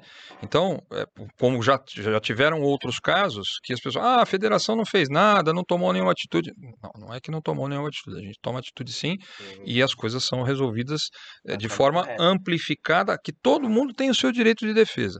E a comissão disciplinar, que eu nem faço parte, nem posso fazer parte, porque a comissão disciplinar ela é composta por cinco, cinco pessoas completamente distintas, indicadas pelos clubes, indicadas pela OAB eh, e indicadas eh, eh, eh, muitas das vezes pelo próprio sindicato dos clubes. Então são cinco pessoas, são cinco auditores independentes que não têm nenhum elo de ligação com a diretoria executiva da Federação Paulista e nem com as, com as diretorias dos departamentos. Tá? O que eu faço como diretor do departamento é simplesmente fazer um relatório informar o que aconteceu em todas as circunstâncias, como eu faço também da mesma forma para a ITF quando é o torneio internacional. Neste caso era um torneio estadual, então foi feito assim. No outro caso que aconteceu, eh, foi na Arena Aveiro. Eh, e eu era o diretor do torneio, torneio internacional. O, o BT era um BT 200 200. da, da, da pode citar a marca? Não Mormai. Da Mormai, tá certo? E o que que aconteceu? Muito quente, muito calor, é, a ambulância estava lá à disposição, aquela coisa toda, tal, tal, tal. De repente, tem uma senhora que estava na arquibancada, eh, a arquibancada não era coberta, ela começou a passar mal, passar mal e ter convulsão. Tinham oito quadras eh, dos profissionais jogando e mais várias outras quadras do amador jogando. E o pessoal que precisava, o médico e os paramédicos que precisavam chegar até o local onde ela estava, não conseguiam chegar porque a passagem eh, eh, da, da, da arquibancada era muito estreita e estava cheia de gente. O que que eu, eu estava com rádio e aí já tinham chamado o, o paramédico, ele estava tentando chegar e não conseguia. Eu imediatamente eu já, já falei pro, pro, pro árbitro geral que era o Adonai, eu falei, ó, vou, pode interromper, chama no rádio, interrompe tudo. Eu entrei no meio das quadras, interrompi todos os jogos, jo- ponto no, no, no, no- no- no gás, tá certo? Eu fico até arrepiado só de lembrar, gente. Interrompi o ponto, abria o, o, o- portão, fiz os paramédicos passarem no meio da, da, da areia para poder chegar até onde a moça estava, porque ela ia morrer. Uhum. Ela ia morrer. Você acredita que eu fui criticado? Fui criticado. Onde já se viu, interromper o jogo, jogo. não sei o quê. Qual que é o maior bem né? Que acontece dentro É, de qualquer evento? É, é o jogo ou é a vida da pessoa que está lá? Aí, como Deus é tão bondoso conosco, né? eh, minha esposa não estava e ela viu o comentário que, tá, que fizeram na transmissão e ela me ligou.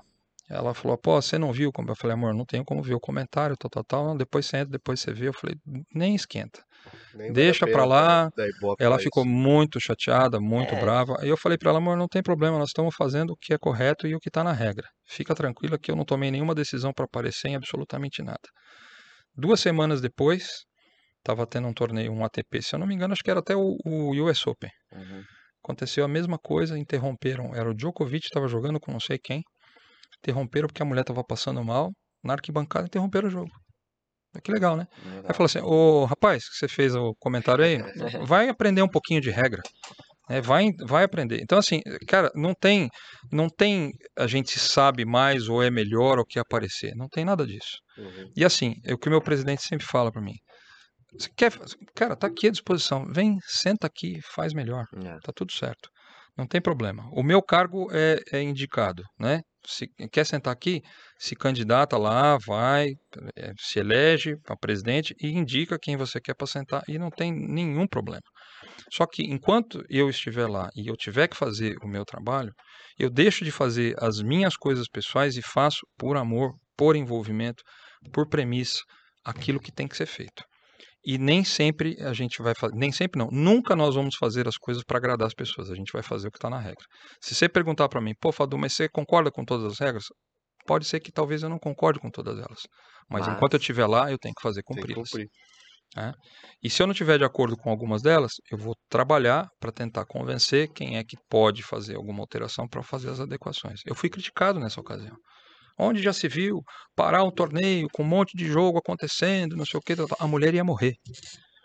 Ela estava tendo convulsão, ela As ia morrer. pessoas nem sabem antes de criticar, eles Entendeu? vão procurar saber o que tá acontecendo. Então, assim, e graças a Deus os caras conseguiram chegar a tempo, ela foi socorrida, ela foi levada para o hospital depois, não, o torneio ficou interrompido por eh, praticamente 10 ou 15 minutos, porque a ambulância precisou sair e, e eu não posso autorizar a continuação do torneio sem que eu tenha um outro socorro médico. Então, a- até chegar a outra ambulância, o torneio ficou interrompido. Uhum. Aí fui criticado de novo. Onde já se viu? O torneio tá parado, não sei o quê. blá, Já contei isso pro Ricardo, que Mas eu já briguei com ele. não tava lá, né, vendo o que tava acontecendo. Tava de Cara, eu não sei se a Às pessoa tava tá, lá. sabe, né? É, eu não sei se a pessoa que criticou tava lá ou se tava online. Online, né? Whatever, É. entendeu? É, mas enfim, de qualquer forma, mas é importante quando a gente tem essas oportunidades para né, Não, que sim, vocês dão, que são oportunidades de claro, ouro, né? E a gente que tá falar. aqui pra isso, Não né? é nem sempre que a gente tem essa oportunidade levar para essa falar. situação. E, e- e, gente, é, eu como professor, formador de atletas também, como atleta, eu não, ne- nesse quesito, ô Fadu, eu já vivenciei muita coisa já dentro da federação, já, te, já teve episódio de muita coisa ruim, e agora vai vir mais uma coisa que a gente vai falar agora, que é das categorias, né, Ricardo? Que eu acho que é o que também gera muito estresse dentro dos torneios. Ah, mas ele não é A, ele não é B. Que que você, como, qual que é a postura da federação perante a isso, Fadu? O que, que você acha? Bom, então, é, essa questão de é, como avaliar o nível técnico de cada atleta amador. É, isso sempre foi um desafio nosso, né? É, e, e, realmente é, é, muito difícil de você é, ter elementos é, consistentes para você poder fazer essa avaliação. No caso da, dos torneios da federação, você tem é, talvez uma menor disparidade do que nos torneios que você não tem o ranking estabelecido. Tá? Uh, o que acontece muito, o que a gente vê muito, principalmente na Copa das Federações, é exatamente isso. É, como a regra é, da convocação e de como você fazer a avaliação de nível técnico para a Copa das Federações, ela é muito tênue. Então, às vezes você chega lá e fala, pô, esse cara que está jogando C aqui para o Rio Grande do Sul, ele é quase que um B mais A. Entendeu? Aí você vai olhar o ranking do cara, você vai ver o que, que ele disputou, aí você fala, pô, mas o cara ele disputou dentro da linha correta, ele não disputou torneio categoria acima e tudo mais. O que, que você vai fazer? No ano de 2021, ah, que foi o ano passado que nós, o ano retrasado, né, porque nós já estamos em 2023, é. que nós fomos campeões, é, tinha um atleta lá do estado de. Não sei se era Ceará ou do Rio Grande do Norte, não me, não me lembro corretamente, que ele já tinha jogado categoria profissional contra o Daniel, contra meu filho. Né? O Daniel, obviamente, ele não tinha sido convocado, não estava jogando né, e tudo mais. E eu peguei e liguei para ele, né? Tirei uma foto do rapaz, mandei no WhatsApp e liguei. Ô Dan, você lembra desse atleta aqui? Tal, tal, tal. Ele falou, você lembra, pai? Esse cara já jogou contra mim. E o que, que ele tá fazendo na categoria B? Entendeu? E aí eu fui, fui falar com o Jefferson na ocasião, né? Pô, mas ele, cara, aí vamos olhar o que, que aconteceu. Ele não jogou o ano inteiro anterior, os pontos dele caíram, entendeu? E ele regrediu. Jogou na B. Só que o nível técnico dele não regrediu, ele regrediu o ranking. Ele jogou o regulamento correto. Como solucionar isso? Essa é a grande questão. Eu confesso a você que eu ainda não consegui descobrir uma metodologia para a gente resolver isso. Mas para a galera que corre Entendeu? o circuito, não é quase impossível acontecer alguma coisa assim. É, no caso do Estado de São Paulo, é muito difícil de você, de você encontrar uma situação como essa, porque o que, que acontece? A gente colocou é, no, no regulamento que o, o, o atleta que termina nas quatro primeiras posições do ranking no ano anterior, ele obrigatoriamente precisa subir para o ano seguinte. Só para então, profissional que não, é isso? É, no profissional você não tem como fazer não, isso não, porque... assim, o A ele não é obrigado a Ah, não, o, a categoria A ele não é obrigado a subir para a categoria profissional, tá?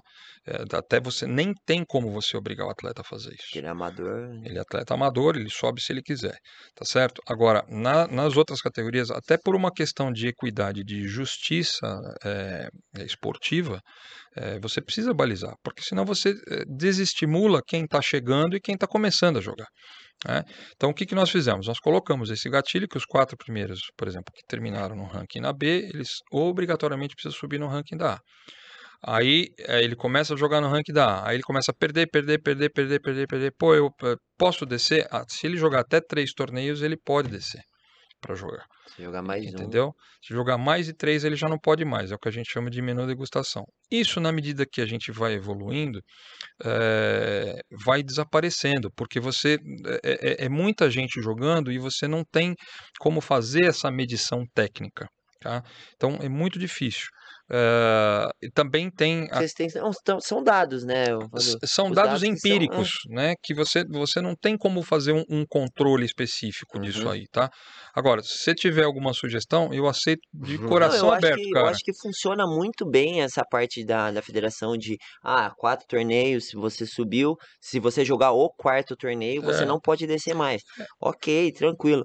O, o porquê que eu puxei esse assunto, né? Porque eu sou professor de beach tênis, tá. só que eu não sou atleta de beach tênis, eu não me comporto como um atleta, né? É. E hoje em dia, se você vai para os torneios, você pega moleque de 12, de 15 anos que treinam 10 horas por dia, 5 dias por semana. É então, teoricamente, o nível técnico às vezes é até diferente. Até pelo Sim. fato de eu dar aula, me atrapalha muito claro, jogar. Claro. Atrapalha muito. Claro. E em um episódio, no mesmo torneio que eu falei que eu tomei WO lá em Lençóis, eu fui jogar uma categoria mista. E eu Mas jogava. não foi com o Jean Jacaré, não, né? Não, não, jacaré não tava. Foi com o Giovanni lá de Lins. É. E eu joguei a categoria mista B, né? Eu jogava mista B com uma menina de Lins, que chamava Maria. Tá. Que hoje ela tá em Salto e tu, não, me- não me recordo. E, e, e nesse torneio, um torcedor lá de fora, ele, com todo o seu poder, me classificou como um atleta fora da categoria. E, e xingou, ofendeu, e na época eu fui para as redes sociais buscar amparo, né? Porque todo mundo faz isso. Tá. Postei, ch- achei ruim, identifiquei o cara, não fiz nada depois disso, porque ele tem um filho que eu acho que a maior lição que ele vai tomar é do filho dele, não minha. E, e, a, e a federação, que a gente ia falar de atleta, também tomou uma ação contra um torcedor, Ricardo. Tiraram ele de viatura de dentro do torneio, porque aí que eu, que eu queria falar pra você. É, isso é um problema para a federação nessa questão de, de níveis?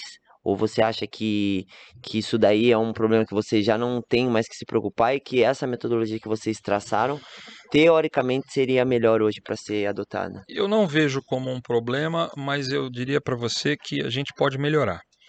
É, a gente só precisa descobrir qual que seria a melhor metodologia para a gente poder fazer esse ajuste, né?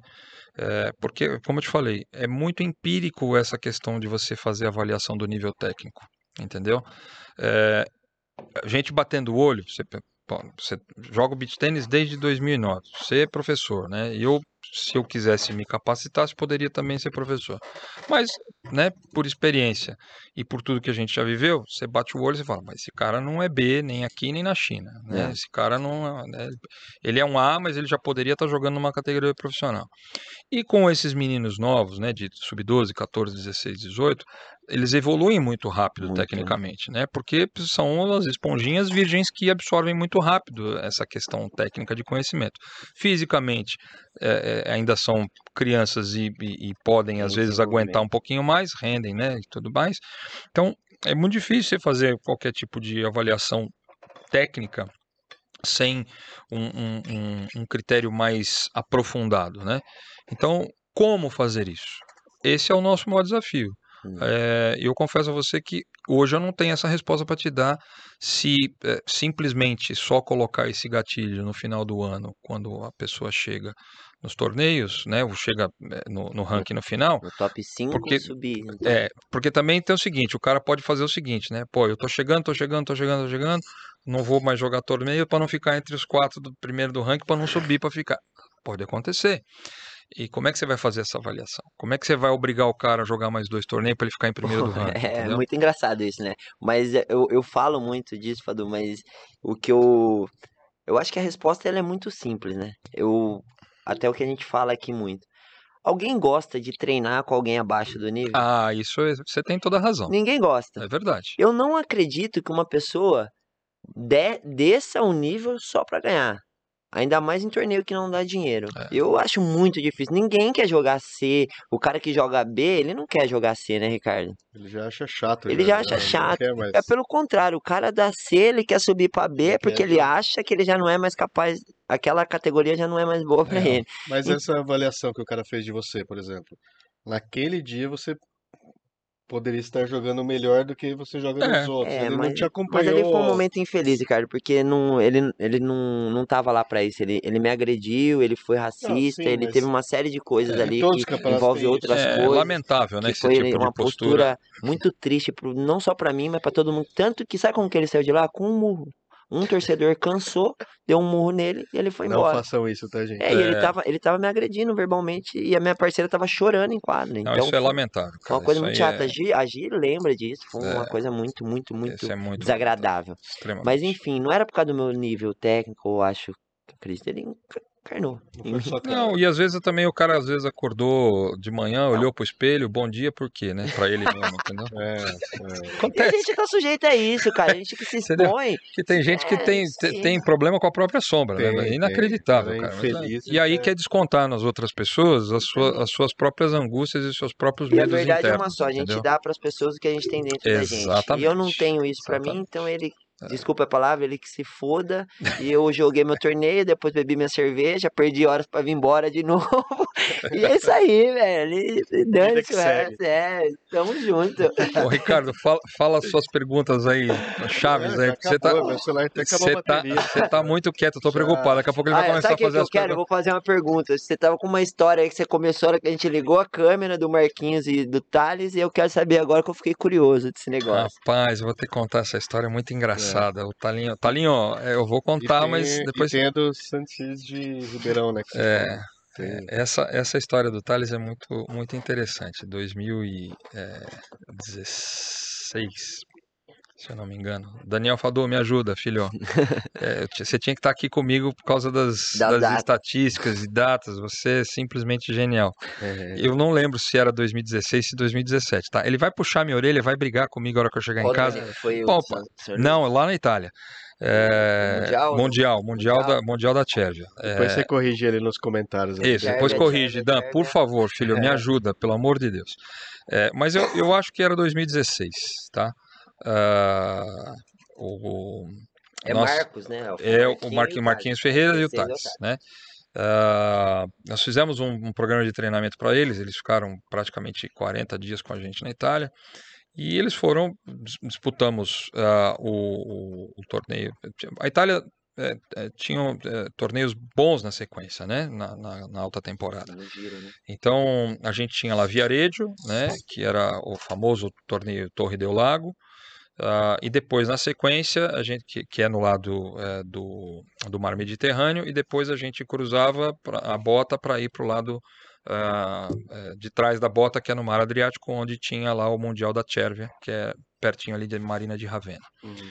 Cervia, tá? Não é Sérvia, né? Tem, tem É uma de- na com Itália. C, exatamente. Ah, e, e foi assim, talvez uma das melhores temporadas que eles ah, jogaram muito bem, perderam na semifinal para o Calbucci Capelletti e tiveram a oportunidade de ganhar o jogo e ir para a final. E, Acho assim, que foi o principal torneio da vida dos dois. Cara, foi aquele torneio foi simplesmente maravilhoso. Eles mas jogaram muito e perderam assim no detalhe. né? E na, no- no período de preparação, que tem essa história muito engraçada, eh, a gente estava hospedado lá num, num hotel ali em Fiumicino, que é do lado do aeroporto de, de Roma. E era um hotel pequeno, um, um- bread and breakfast do, do meu amigo Cristiano Lucaroni. ah, e os dois estavam hospedados no mesmo quarto. né? Então a gente fazia, fazia sessão de treinamentos na parte da manhã, depois eh, eh, voltava, às vezes almoçava no hotel e depois voltava para a sessão de treinamento de tarde. E tinham dias que a gente saía de manhã, fazia a sessão de treinamentos, eh, ficava no local onde fazia o, o treinamento, almoçava, descansava, treinava na parte da tarde e voltava. Nesse dia foi um dia que aconteceu exatamente assim.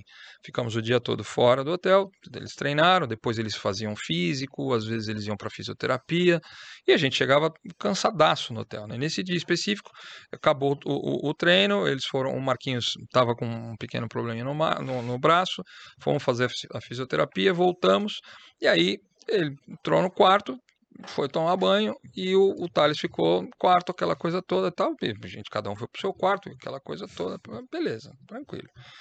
Ah, Dia seguinte, a gente sai de manhã cedo para poder ir pro, pro, pro, pro, pro treino, pro treino no dia Sim. seguinte. E na- neste dia a gente volta para almoçar no hotel. Né?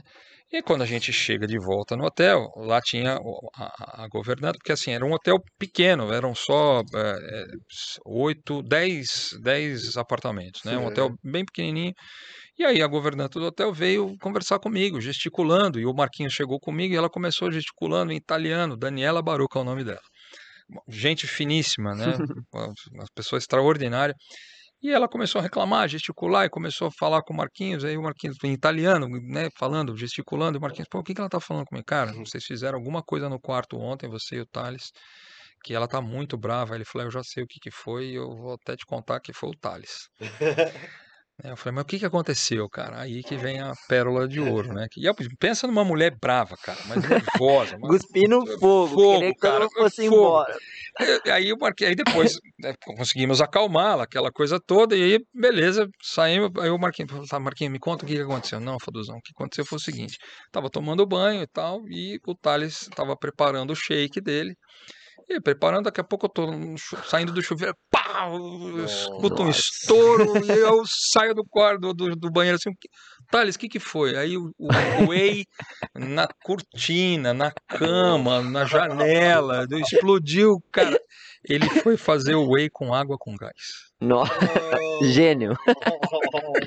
Parabéns, doutor Tales. Talinho, essa, essa é pra você, tá? Um beijo. Explodiu na cara dele. Ele, ele fez o whey com água com gás, cara. E aí, obviamente, chacoalhou, aquele negócio uma fez bomba. pressão, bomba, ah, pum, explodiu. E aí, cara, sujou cortina, sujou lençol, sujou tudo. E ele, ao invés de chegar, Não, e comentar, gritando. né, falar, olha, aconteceu um, um pequeno acidente no quarto e tudo. Ficou quietinho. Ficou quietinho, não falou nada. Ninguém vai perceber. Ninguém vai perceber. Saímos, tomamos café da manhã, saímos quando nós voltamos, cara. Ele Tava que um povo- tá. Nossa, Deus, você não tem Você me noção, cara. que o- que Essa a, foi que a mulher ia matar É ele. uma né? das histórias de bastidores. Quando vocês forem. O Thales já viu aqui? ou ainda não? Ainda não. O Thales, Ah, ele. Também que a gente tá conversando. Talinho, precisa vir o fazer tá entrevista com, os meninos aqui. Daqui a pouco é. ele tá vindo. Ele vai, E aí ele vai contar, ele vai, obviamente, ele contando vai ser muito mais engraçado do que eu, entendeu? Ele vai contar pra Ô, vocês e vai ser muito Ô, bacana. Fadu, então temos um, um 400 já com data reservada pro próximo ano? Nós temos, na verdade, ano, né? nós temos já, na verdade, aqui no É. estado de São Paulo, duas datas reservadas para 400, que assim de cabeça eu não vou lembrar agora. É, duas datas, um- uma já confirmada 200, que é o nosso já é, agora do. Guarujá, Agora já, né? Enseada. enseada. É, tem mais uma data de 400, é, uma data de 200, é, uma data de 100 e nós estamos negociando aí mais três datas de 50 para fazer aquelas etapas que eu falei para você junto com o Campeonato Que Paulista, legal, velho. tá? Que legal. Então a gente está assim numa, numa pegada bem profissional mesmo. Eh, a gente obviamente depende eh, da conjugação dos pedidos dos outros estados para não ter eh, Uhum. confronto de interesses, né? É, abriu uma data aí agora. A ITF, a ITF eh, tem uma premissa para esse ano de 2023 autorizar eh, BTs 50 em datas simultâneas para auxiliar, porque a gente, hoje a gente já tem bastante gente jogando, então tem público para de repente você fazer um BT 50 lá em Fortaleza e um BT 50 aqui em São Paulo na mesma data. É. Você já tem público e aí você também já ajuda a questão de custo de viagem, Não, né? é, pô, é O cara vai sair daqui para ir para Fortaleza ou ele joga aqui e o cara de Fortaleza vem para cá.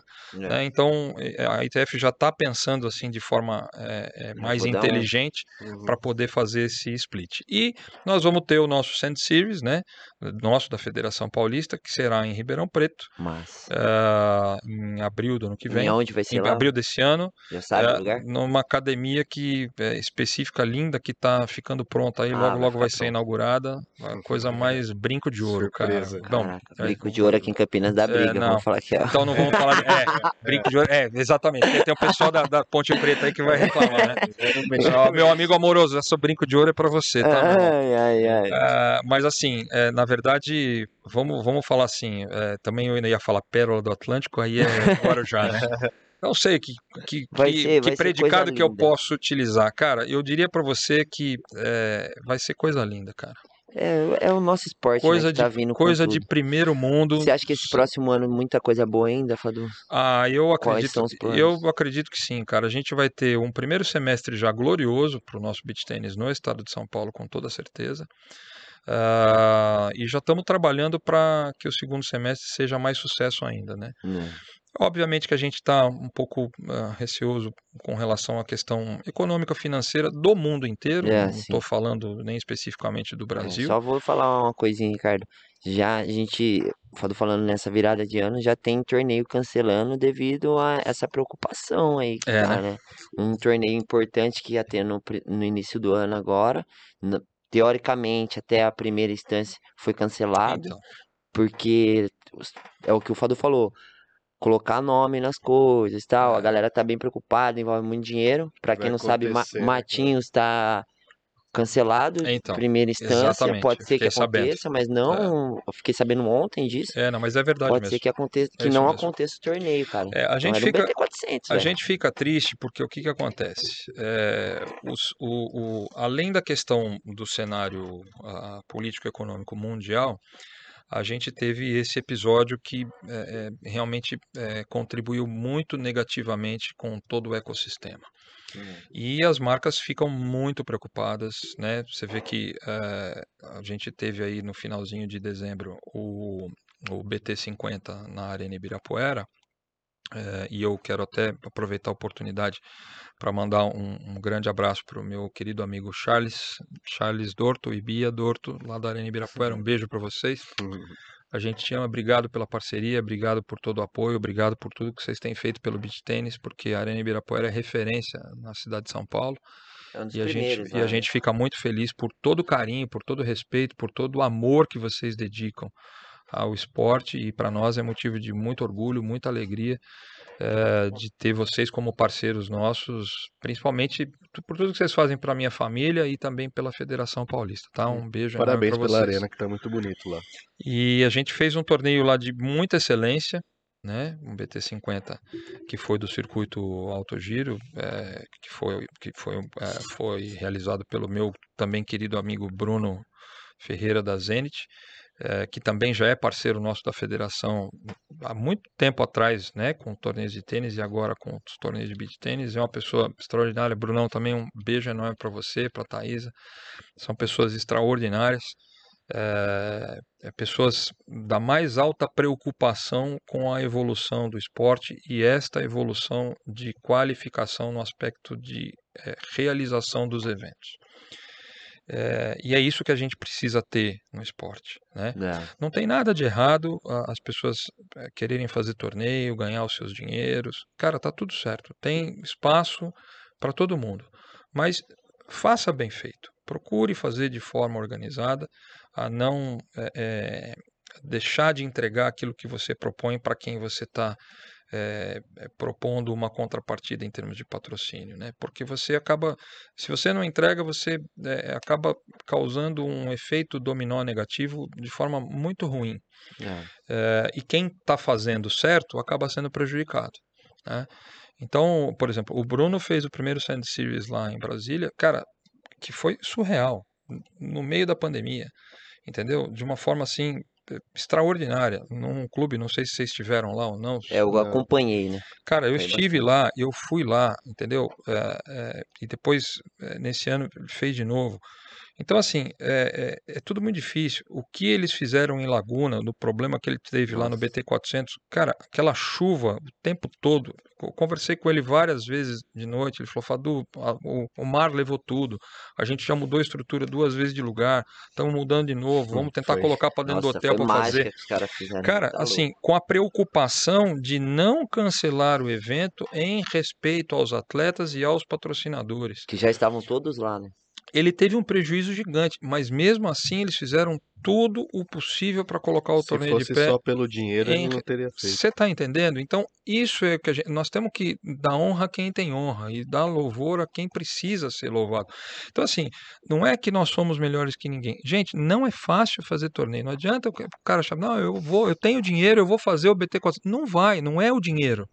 Entendeu? O dinheiro ajuda em muitas das coisas, às vezes ele ajuda a resolver muitos problemas, mas em algumas ocasiões, às vezes ele atrapalha. Sim.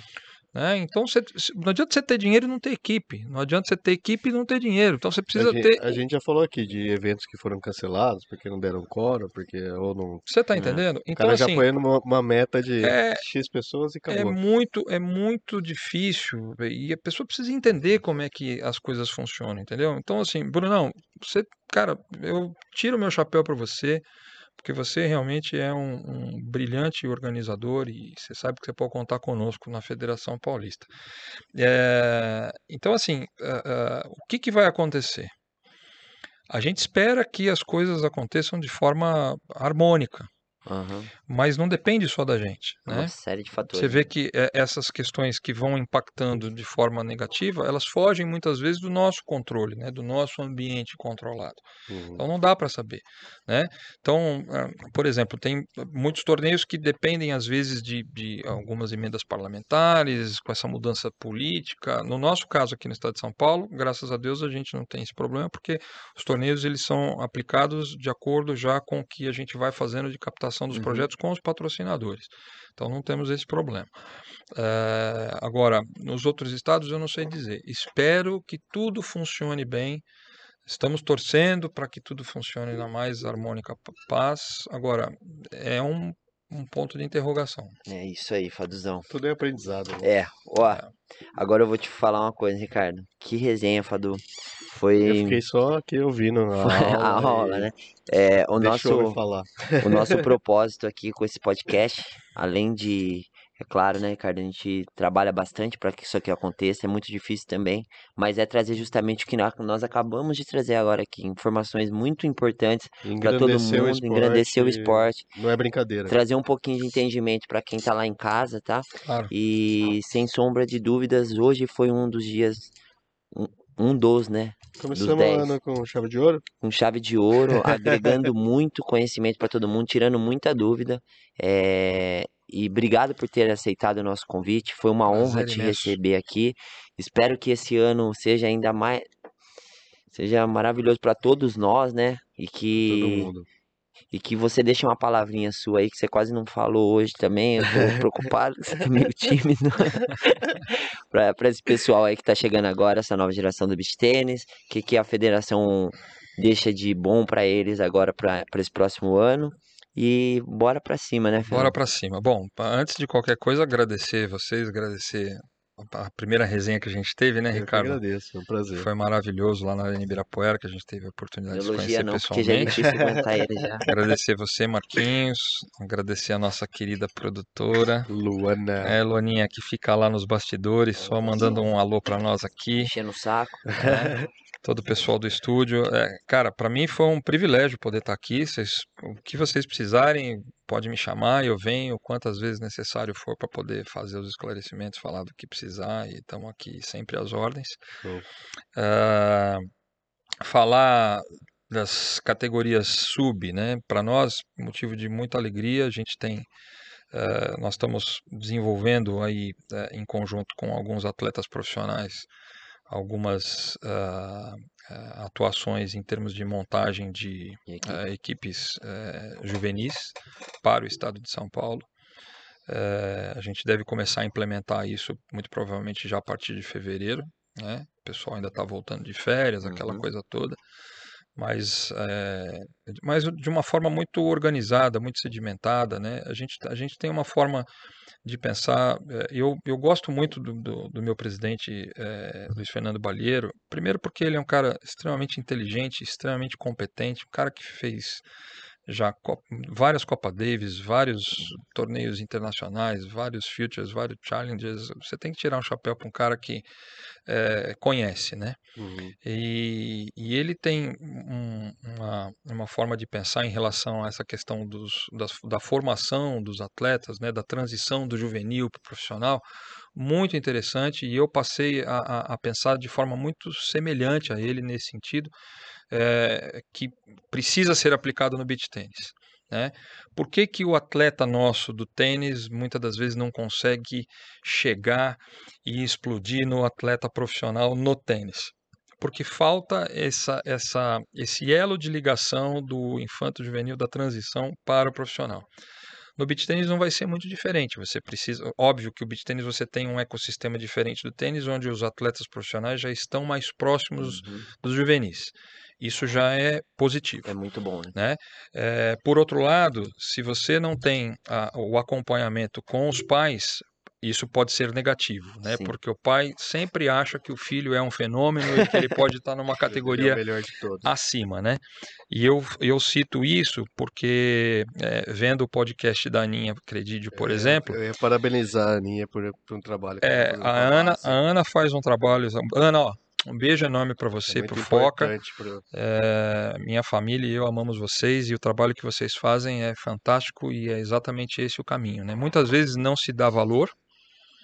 Eu sei o quanto eles sofrem, muitas vezes porque os pais às vezes não aceitam, não concordam e, e eu penso de forma muito similar com a Aninha, porque o atleta infanto-juvenil ele não pode pular etapa.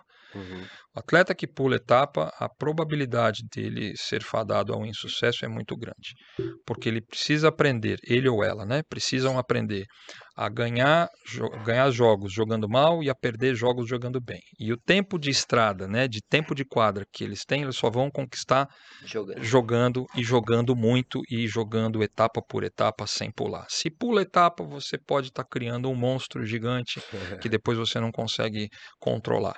E muitas das vezes esse monstrinho ou monstrinha gigante, ele pode se decepcionar e depois falar assim, É, não quero mais e não vou jogar mais. E aí você eh, deixa de criar um brilhante ou uma brilhante atleta e você eh, pode tolir um futuro número um do mundo ou número um do Hum. mundo. né? Então essa a nossa a nossa deu um vontade tapa na cara de muita gente aí. a nossa vontade, a nossa vontade de, de falar para os pais e para os atletas infantos juvenil é assim: é, procurem é, é, formadores de atletas que tenham uma filosofia adequada e que não vai falar para você o que você quer ouvir. Né? O que você quer ouvir, você não precisa ninguém falar para você. Você olha no espelho e fala para você mesmo. Mas o teu treinador, o teu formador de opinião, o teu orientador, o cara que vai te fazer a formação de base, como por exemplo o Reginaldo Urias fez com meu filho Daniel, a quem também Reginaldo manda um beijo para você. É super importante. é, não deixa o seu filho, né, pular etapa. Você atleta não, não fica às vezes ouvindo o que os outros estão falando para você. É, procure ouvir o seu, o seu professor, o seu orientador, né? Tá aqui o Marquinhos que, que é professor de beach tênis. Eu acredito que você tenha eh, atletas jovens lá também na, na Lá sua ninguém sobe de formação. categoria se não ganhar. Então, cara, é, é isso que tem que fazer. Você tem, cê- vocês precisam é, aprender a, a que é, é, é, é, ganhar um, dois torneios, já sou o, o mestre dos magos, vou subir. Não é assim que as coisas funcionam, entendeu? É, deixa, aprende a perder, aprende a ganhar com consistência, vai etapa por etapa. As crianças precisam se divertir. É. Você, pai, deixe seu filho se divertir, deixe seu filho aprender, até porque esse, o esporte vai trazer para ele só inúmeros benefícios, educação, conceitos, é, é, ah, ah, ética, ah, formação interna, psicológica, né? A criança ela precisa aprender que eh, nem tudo que ela quer pode acontecer na hora que ela quer, né? E às vezes a derrota eh, ela vai aprender muito mais do que numa vitória. Né? Então eu deixo aqui esse meu recado, né? sempre eh, eh, dando o, o- o privilégio e a honra né? para esses professores, a Aninha que faz um trabalho, o Reginaldo que faz um trabalho espetacular também, eh, e, e assim para nós é motivo de muito orgulho. E a- quem faz muitas vezes o trabalho certo com você é criticado, né, Marquinhos? Eu sou muito questionado. Falar que nem eu trabalho com, com atletas de amador, C, B e tal. Fala assim, ah, mas pô, eu tô lá no Marquinhos, o nível não sei o que tem, mas o, o que na eu- outra academia o fulano subiu, foi para não sei o quê. eu lido muito bem com isso, porque na minha cabeça eu tô formando Parabéns. pessoas com. Eu- Eu tô lá pelo, pela saúde e bem-estar. Primeiro que eu sou professor, então pra mim o mais importante é meu aluno não ficar sem jogar porque machucou, Isso aí. meu aluno se divertir, se dar risada. E lá eu me preocupo muito também com essa educação em torneio, Isso, pego cara. muito no pé. Então, Parabéns. é, são filosofias de trabalho completamente Parabéns pela sua diferentes. postura e, e- e parabéns porque você está sendo criticado. Porque se você está sendo criticado, é porque você está fazendo a coisa certa. Quando incomoda, É. Ricardo, então vamos entregar o número 10, certo? não. Muito obrigado por eu, só, esse. eu só queria fazer um último agradecimento, Ah, vocês vai lá, né? Claro. A, a vocês, como eu Claro. já falei, agradecer é, a quem me deu primeiro essa oportunidade, que foi o meu presidente Luiz Fernando Balieiro. Eu já falei, eu acho que umas duas, três vezes. Falaria incansáveis vezes. Mandar um beijo para Gi Faria, que é a esposa dele. Um beijo, Gi, para você também. É, E agradecer minha família, né? Isso aí. Que é a base de tudo, né, Fadu? Só ele sabe o que a gente passa. Agradecer minha família, agradecer minha esposa Cristiane incansável guerreira, sempre está do meu lado, apoiando, que me fez conhecer esse esporte junto com o Reginaldo, né, que transformou a vida da nossa família, transformou a vida do meu filho e tudo que a gente faz, a gente faz porque tem uma missão, né? E a missão, muitas das vezes, no momento que a gente começa, a gente não acredita. É. Mas a gente, mas Deus vai colocando pessoas ao redor da gente que vai fazendo com que a gente acredite na missão, né? É isso aí. Todas essas que eu citei, como o Balheiro, o Reginaldo, vocês aqui que estão me dando essa oportunidade, minha esposa, meu filho, é, e todos os outros atletas profissionais com quem meu filho passou e teve oportunidade, né? Joana Cortez, a quem ele fez a primeira clínica de beach tênis lá em Mogi das Cruzes no Tênis Clube. Joana, um beijo para Uhum. você. A Mara Castro, que é a proprietária lá do Tênis Clube de Mogi das Cruzes, que, que eh, conheceu o Daniel desde pequenininho, que deu a oportunidade para ele poder eh, dar as primeiras aulas de beach tênis, né? Hoje o, bi- hoje o Daniel já está no terceiro ano da Faculdade de Educação Física Legal. capacitado pela Federação Paulista, capacitado pela CBT e, e vai continuar se capacitando cada vez mais. Para nós é motivo de muito orgulho. Beijo, Mara, muito obrigado por todas as oportunidades. Eh, Flávia Muniz, eh, Samanta Barijan, Marcos Ferreira, Thales Santos, Vinícius Fonte, Guilherme Prata, todos esses caras que são beach tênis raiz, fera. todos eles, eh, o Daniel teve a oportunidade, o privilégio, assim como eu e minha esposa Cristiane, a conhecê-los e estar com eles em inúmeras ocasiões e que eh, precisam ser lembrados. É né? isso. Se eu esqueci algum nome dos, dos, dos mais antigos do beach tênis raiz, vocês me perdoem, mas eu lembro desses porque fazem, fazem, fizeram e continuarão fazendo parte de forma incondicional à formação do nosso esporte, principalmente aqui no país. E esses meninos mais novos que estão chegando precisam entender que todos esses caras que eu citei, talvez mais alguns, são todas as referências. Se vocês não conhecem, hoje vocês têm a ferramenta do Google lá, pesquisam que vocês vão saber que esses caras são feras e são e nós só estamos com o esporte aonde nós estamos por conta desses É nomes isso que eu daí foi a citei. engrenagem que começou a rodar tudo isso aqui. Bom, gente. um beijo enorme para vocês, Marquinhos, muito obrigado, obrigado pela você, oportunidade. Fadu. Obrigado. Ricardo, Nós muito obrigado. Foi um prazer. Foi um prazer imenso Galerinha, estar aqui com vocês. então é isso aí. Esse é o décimo episódio de Beach Tênis Brasil Underline Podcast. Foi um prazer imenso compartilhar esse- essas horas com o Fadu aqui. Ricardinho, muito obrigado por esse Obrigado. ano. Luana, obrigado por, pela paciência, pelo tempo. É, gente, agradecer a todos vocês que estão nos acompanhando.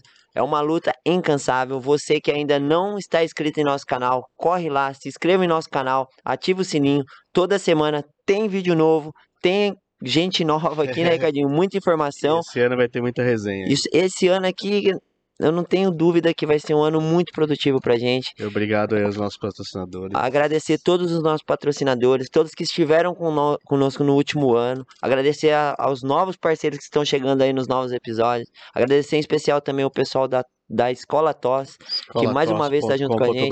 www.escolatos.com.br. Está entregue o primeiro episódio de 2023. Muito obrigado, Fadu. Obrigado, Feliz ano gente. novo. E agradecer a Deus por a oportunidade de estar aqui, todos bem. Mais Graças um a ano, Deus. Mais um ano de luta. Posso fazer um último. um- Vai lá, Fadu. Não, esse é verdade, é o É último. o último, Vai. vai. Que eu esqueci, não posso esquecer. O É. pessoal da Pro Alto, Pro Alto Ah, Serrano. Rodrigo. Serraninho. Exatamente, é o O Serrano, Serrano, que são é nossos parceiros na Federação Paulista, estão conosco lá, muito obrigado. Fazem o uniforme dos árbitros, do- tênis e do beach tênis da É isso Federação aí, Paulista. Pro Muito Alto. obrigado. Vamos com 2023. Saúde, paz, alegria, prosperidade, É muito isso. beach tênis para todo Vamos mundo. lá, Feliz muito obrigado. pra Feliz ano novo. E bora pra Valeu. cima, Ricardinho. Valeu, está entregue. Beach Tênis Brasil Underline Podcast. Obrigado. Obrigado. Ai.